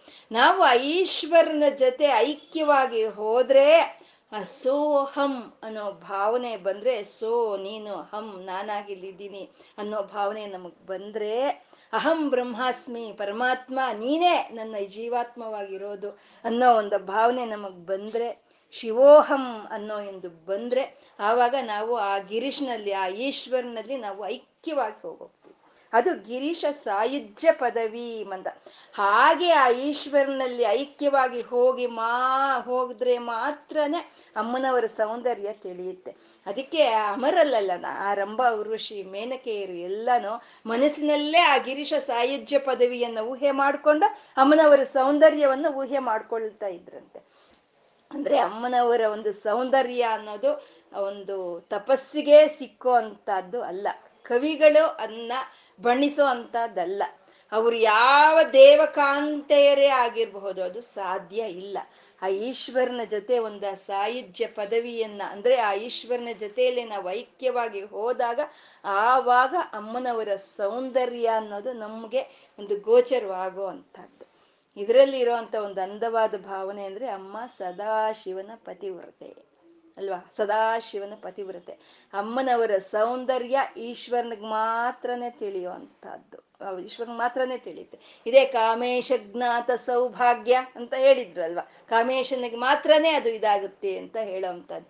ಹಾಗೆ ನಾವು ಆ ಈಶ್ವರನ ಜೊತೆಲೆ ತಾದಾಪ್ಯವನ್ನು ಹೊಂದಿದಾಗ ಮಾತ್ರ ನಮಗೆ ಆ ಸೌಂದರ್ಯದ ಅನುಭವ ಅನ್ನೋದು ಅಂಥದ್ದು ಅಲ್ವಾ ಉಪ್ಪಿನ ಬೊಂಬೆ, ಆ ಉಪ್ಪಿನ ಆ ಸಮುದ್ರದಲ್ಲಿ ಕ, ಇಳಿದ ತಕ್ಷಣ ಅದು ಕರ್ಗೋಗ್ಬಿಡ್ತು, ಅದು ಸಮುದ್ರ ಆಗೋಯ್ತು. ಹಾಗೆ ಆ ಪರಮಾತ್ಮ, ನಾನು, ನೀನು ಒಂದೇ, ನಾನು, ನೀನು, ನೆಂಟರಯ್ಯ ಅಂತ ಹಾಡಿದೆ ಅಲ್ವಾ? ಹಾಗೆ ಇಲ್ಲಿ ನೀನೇ ಇಲ್ಲಿ ನಾನಾಗಿದ್ದೀನಿ ಅನ್ನೋ ಒಂದು ಭಾವನೆ ಒಂದು ಬಂದ್ರೆ ಆ ಈಶ್ವರನ ಜೊತೆ ಒಂದು ಸಾಹಿತ್ಯ ಪದವಿ ನಮಗ್ ಸಿಕ್ಕಿದ್ರೆ ಮಾತ್ರನೇ ಆ ಅಮ್ಮನವರ ಒಂದು, ಆ ಗಿರಿ ಸುತೆಯ ಒಂದು ಸೌಂದರ್ಯ ಅನ್ನೋದು ನಮ್ಗೆ ಅನುಭವಕ್ಕೆ ಬರುತ್ತೆ ಹೊರತು ನಾವು ಮಾಡೋ ತಪಸ್ಸಿಂದ ಆಗ್ಲಿ ಅಥವಾ ನಾವು ಯಾವ ಕವಿಗಳದಿಂದ ವರ್ಣಿಸೋದಕ್ಕಾಗೋದಿಲ್ಲ ಮತ್ತೆ ಯಾವ ದೇವಕಾಂತೆಯರಿಗೂ ಇದು ಸಿಕ್ಕೋದಿಲ್ಲ ಅಂತ ಈ ಈ ಹನ್ನೆರಡನೇ ಶ್ಲೋಕದಲ್ಲಿ ಹೇಳ್ತಾ ಇದ್ದಾರೆ. ಅಲ್ಲಿ ಹೇಳ್ಬಿಟ್ರು. ಸ್ಥೂಲ ಶರೀರದ ವರ್ಣನೆ ಹೇಳಿದ್ರು. ಎಲ್ಲಾ ಸೌಂದರ್ಯಗಳನ್ನು ವರ್ಣಿಸ್ಬಿಟ್ಟು ಇಲ್ಲಿ ಹೇಳ್ತಾ ಇದ್ದಾರೆ, ಇದು ಅಸಾಧ್ಯವಾಗಿರುವಂತದ್ದು ಅಂತ. ಮತ್ತೆ ಹೇಗೆ? ನಾವು ಆ ಸೌಂದರ್ಯ, ಅಮ್ಮನ ಸೌಂದರ್ಯ, ಸ್ಥೂಲ ಶರೀರದ ಸೌಂದರ್ಯವನ್ನು ಮಾಡಿಕೊಂಡು, ಕುಂಡಲಿನಿ ಸೌಂದರ್ಯವನ್ನು ವರ್ಣಿಸ್ಕೊಂಡು, ಆ ನಾಮರೂಪ ಇಲ್ದಲೆ ಒಂದು ಚೈತನ್ಯವನ್ನ ಒಂದು ಅನುಭವಿಸಿ ತುಂಬಾ ಸಂತೋಷವಾಗಿದ್ವಿ ನಾವು, ಅಲ್ವಾ? ಆದರೆ ಇದು ಸಾಧ್ಯ ಇಲ್ಲ, ಅದರಿಂದ ಅಂತ ಹೇಳಿ ಇಲ್ಲಿ ಹೇಳ್ತಿದ್ದಾರೆ. ಮತ್ತೆ ಹೇಗೆ? ಅಂದ್ರೆ ಚಕ್ರ ಕೆಳಕ್ ಬಂತು. ಶ್ರೀಚಕ್ರರಾಜ ನಿಲಯ ಅಲ್ವಾ ಅಮ್ಮ? ಶ್ರೀಚಕ್ರರಾಜ ನಿಲಯ ಚಕ್ರರಾಜ ನಿಕೇತನ ಅಂತ ಹೇಳ್ತಾರೆ. ಅಂದ್ರೆ ಚಕ್ರ ಅಂದ್ರೆ ಏನು? ಚಕ್ರ ಅಂತಂದ್ರೆ ತಿರುಗೋ ಅಂತದ್ದು. ಹಗಲಾಯ್ತು ಅಂತ ಸಂತೋಷವಾಗಿ ನಾವಿದ್ದಾಗೆ ಅದು ಕೆಳಕ್ ಬಂದ್ಬಿಡುತ್ತೆ, ರಾತ್ರಿ ಆಗುತ್ತೆ. ಅಯ್ಯೋ, ರಾತ್ರಿ ಆಯ್ತಲ್ಲಪ್ಪ, ಕತ್ತಲ್ ಬಂತು ಅನ್ನೋಷ್ಟೊತ್ತಿಗೆ ಮತ್ತೆ ಮೇಲೆ ಹೋಗುತ್ತೆ, ಸೂರ್ಯ ಬರ್ತಾನೆ. ಹಾಗೆ ಏನೋ ಸಂತೋಷವಾಗಿದ್ದೀವಿ ನಾವು ಅಂತ ಹೇಳೋ ಅಷ್ಟೊತ್ತಿಗೆ ಆ ಚಕ್ರ ಕೆಳಗೆ ಬರುತ್ತೆ. ಒಂದು ದುಃಖ ಅನ್ನೋದು ಬರುತ್ತೆ. ಅಯ್ಯೋ, ಇವಾಗ ಕಷ್ಟದಲ್ಲಿ ಇದ್ದೀನಪ್ಪ ನಾನು ಹೇಗೆ ಅಂತ ಹೇಳ್ಕೊಳ್ಳೋ ಅಷ್ಟೊತ್ತಿಗೆ ಮತ್ತೆ ಒಂದು ಸುಖ ಅನ್ನೋದು ಸಿಕ್ಕುತ್ತೆ. ಅಯ್ಯೋ ಲಾಭದಲ್ಲಿದ್ದೀನಿ ಅಂತ ನಾವು ಹಾರಾಟ ತೋರಿಸಿದ್ವಾ? ಮತ್ತೆ ನಷ್ಟಕ್ಕೆ ಬರ್ತೀವಿ. ಆ ಚಕ್ರ ತಿರುಗ್ತಾ ಇರುತ್ತೆ, ಚಕ್ರ ತಿರುಗ್ತಾ ಇರುತ್ತೆ. ಆ ಚಕ್ರ ಚಕ್ರ ರಾಜನಿಕೇತನ ಅಮ್ಮ. ಆ ಚಕ್ರ, ಶ್ರೀ ಚಕ್ರ ನಿಲಯ ಅದ್ರ ಅದ್ರ ಮಧ್ಯದಲ್ಲಿ ಅವಳು ಕೂತಿದ್ದಾಳೆ. ಅದಕ್ಕೆ ಆ ಕಷ್ಟ, ಸುಖ ಎರಡನ್ನೂ ನಾವು ಒಂದೇ ಸಮವಾಗಿ ತಗೊಳ್ಳೋ ಅಂಥದ್ದೇ ಆ ಗಿರೀಶ ಸಾಹಿತ್ಯ ಪದವಿ ಅಂದ್ರೆ ಲಾಭ, ನಷ್ಟ, ಕಷ್ಟ, ಸುಖ ಎಲ್ಲವೂ ಆ ಪರಮಾತ್ಮನ ಅನುಗ್ರಹನ ಅಂತ ನಾವು ತಿಳಿದ್ರೆ ಅದು ಒಂದೇ ಆಗುತ್ತೆ, ಅದು ಅದ್ವೈತ ಆಗುತ್ತೆ. ಕಷ್ಟ, ಸುಖ ಎರಡು ಒಂದೇ ಆಗುತ್ತೆ. ಕಷ್ಟ ಬೇರೆ, ಸುಖ ಬೇರೆ, ನಷ್ಟ ಬೇರೆ, ಲಾಭ ಬೇರೆ ಅಂತ ನಾವು ಎಷ್ಟೊತ್ತು ಅಂದ್ಕೊಳ್ತೀವಿ ಅದು ದ್ವೈತ ಆಗುತ್ತೆ. ಅವಾಗ ಅಮ್ಮ ಬೇರೆ, ನಾವು ಬೇರೆ ಆಗ್ತೀವಿ. ಅವೆಲ್ಲ ಒಂದೇನೆ ಅಂತ ನಾವು ತಿಳ್ಕೊಂಡ್ರೆ ಆವಾಗ ಮಾತ್ರ ಆ ಪರಮಾತ್ಮನಲ್ಲಿ ನಾವು ಐಕ್ಯ ಆಗೋದಕ್ಕೆ ಸಾಧ್ಯ ಆಗುತ್ತೆ. ಆವಾಗ ಅಮ್ಮನವರ ಒಂದು ಸೌಂದರ್ಯ ಅನ್ನೋದು ನಮಗೆ ಸಂಪೂರ್ಣವಾಗಿ ಅನುಭವಕ್ಕೆ ಬರೋ ಅಂಥದ್ದು. ಹಾಗೆ ಆ ಶ್ರೀ, ಆ ಶ್ರೀಚಕ್ರದಲ್ಲಿ ಅಮ್ಮ ನಿಲಯವಾಗಿದ್ದಾಳೆ. ಅಮ್ಮನವ್ರನ್ನ ನಾವು ಧ್ಯಾನಿಸ್ತಾ ಇದ್ರೆ ಕಷ್ಟ, ಸುಖ, ಲಾಭ, ನಷ್ಟ ಎಲ್ಲ ನೀನೇ ಅಂತ ತಿಳಿತಾ ಇದ್ರೆ ಕಷ್ಟ ಬಂತ? ಅಮ್ಮ ಅಂತೀವಿ. ಸುಖ ಬಂತ ಅಮ್ಮ ಅಂತೀವಿ. ಹಾಗನ್ನೋದು ನಾವು ಕಲ್ತು ಬಿಟ್ರೆ ಎಲ್ಲ ಸರ್ವಸ್ವವು ಅವಳೇ ಅನ್ನೋದು ನಮಗೆ ತಿಳಿಯುತ್ತೆ. ಅವಾಗೆ ಆ ಪರಮಾತ್ಮನಲ್ಲಿ ನಾವು ಐಕ್ಯವಾಗ್ತೀವಿ. ಹಾಗೆ ಅಮ್ಮನವರ ಒಂದು ಸೌಂದರ್ಯ ಅನ್ನೋದು ಆವಾಗೆ ನಮಗೆ ಮನವರಿಕೆ ಆಗುತ್ತೆ. ಅದಕ್ಕೆ ಹಾಗಾಗಿ ನಾವೇನು ಇವಾಗ ತಿಳಿಲಿಲ್ವಲ್ಲ, ಈ ಗಿರೀಶ ಸಾಹಿತ್ಯ ಪದವಿ ನಮ್ಗೆ ಹೇಗ್ ಬರುತ್ತೆ ಅಂತ ನಾವೇನು ಇದು ಮಾಡೋ ಆಗಿಲ್ಲ ಚಕ್ರ ತಿರುಗಿಸ್ತಾಳೆ ಅಮ್ಮ, ಮತ್ತೆ ನಾವು ಆ ಮೇಲಕ್ಕೆ ಹೋಗ್ತೀವಿ. ಆ ಪರಮಾತ್ಮನ ಒಂದು ಸನ್ನಿಧಿಯನ್ನ ಪಡ್ಕೊಂಡು ಅಮ್ಮನವರ ಒಂದು ಸೌಂದರ್ಯವನ್ನ ನಾವು ಅನುಭವಿಸ್ತೀವಿ. ಹಾಗೆ ನಾವು ಕಷ್ಟ, ಸುಖ, ಲಾಭ, ನಷ್ಟ ಎಲ್ಲ ಒಂದೇ ಅಂತ ನಾವು ತಿಳಿತಾ ಇದ್ರೆ, ಆ ತಿಳಿತಾ ಹಾಗೆ ಧ್ಯಾನ ಮಾಡ್ತಾ ಇದ್ರೆ ನಾವು ಅವಾಗ ಲೋಕಾತೀತ, ಗುಣಾತೀತ, ಸರ್ವಾತೀತ ಆದ ಅಮ್ಮ, ಆ ಲಲಿತಾ ಮಹಾ ತ್ರಿಪುರ ಸುಂದರಿಯ ಸೌಂದರ್ಯ ನಮ್ಮ ಅನುಭವಕ್ಕೆ ಬರುತ್ತೆ ಅಂತ ಹೇಳ್ಕೊಂಡು ಇವತ್ತು ಇವತ್ತು ಏನು ಹೇಳ್ಕೊಂಡಿದೀವೋ ಎಲ್ಲವನ್ನು ಲಲಿತಾ ಮಹಾ ತ್ರಿಪುರ ಸುಂದರಿಗೆ ಸಮರ್ಪಣೆ ಮಾಡ್ತಾ ಸರ್ವಂ ಶ್ರೀ ಲಲಿತಾರ್ಪಣ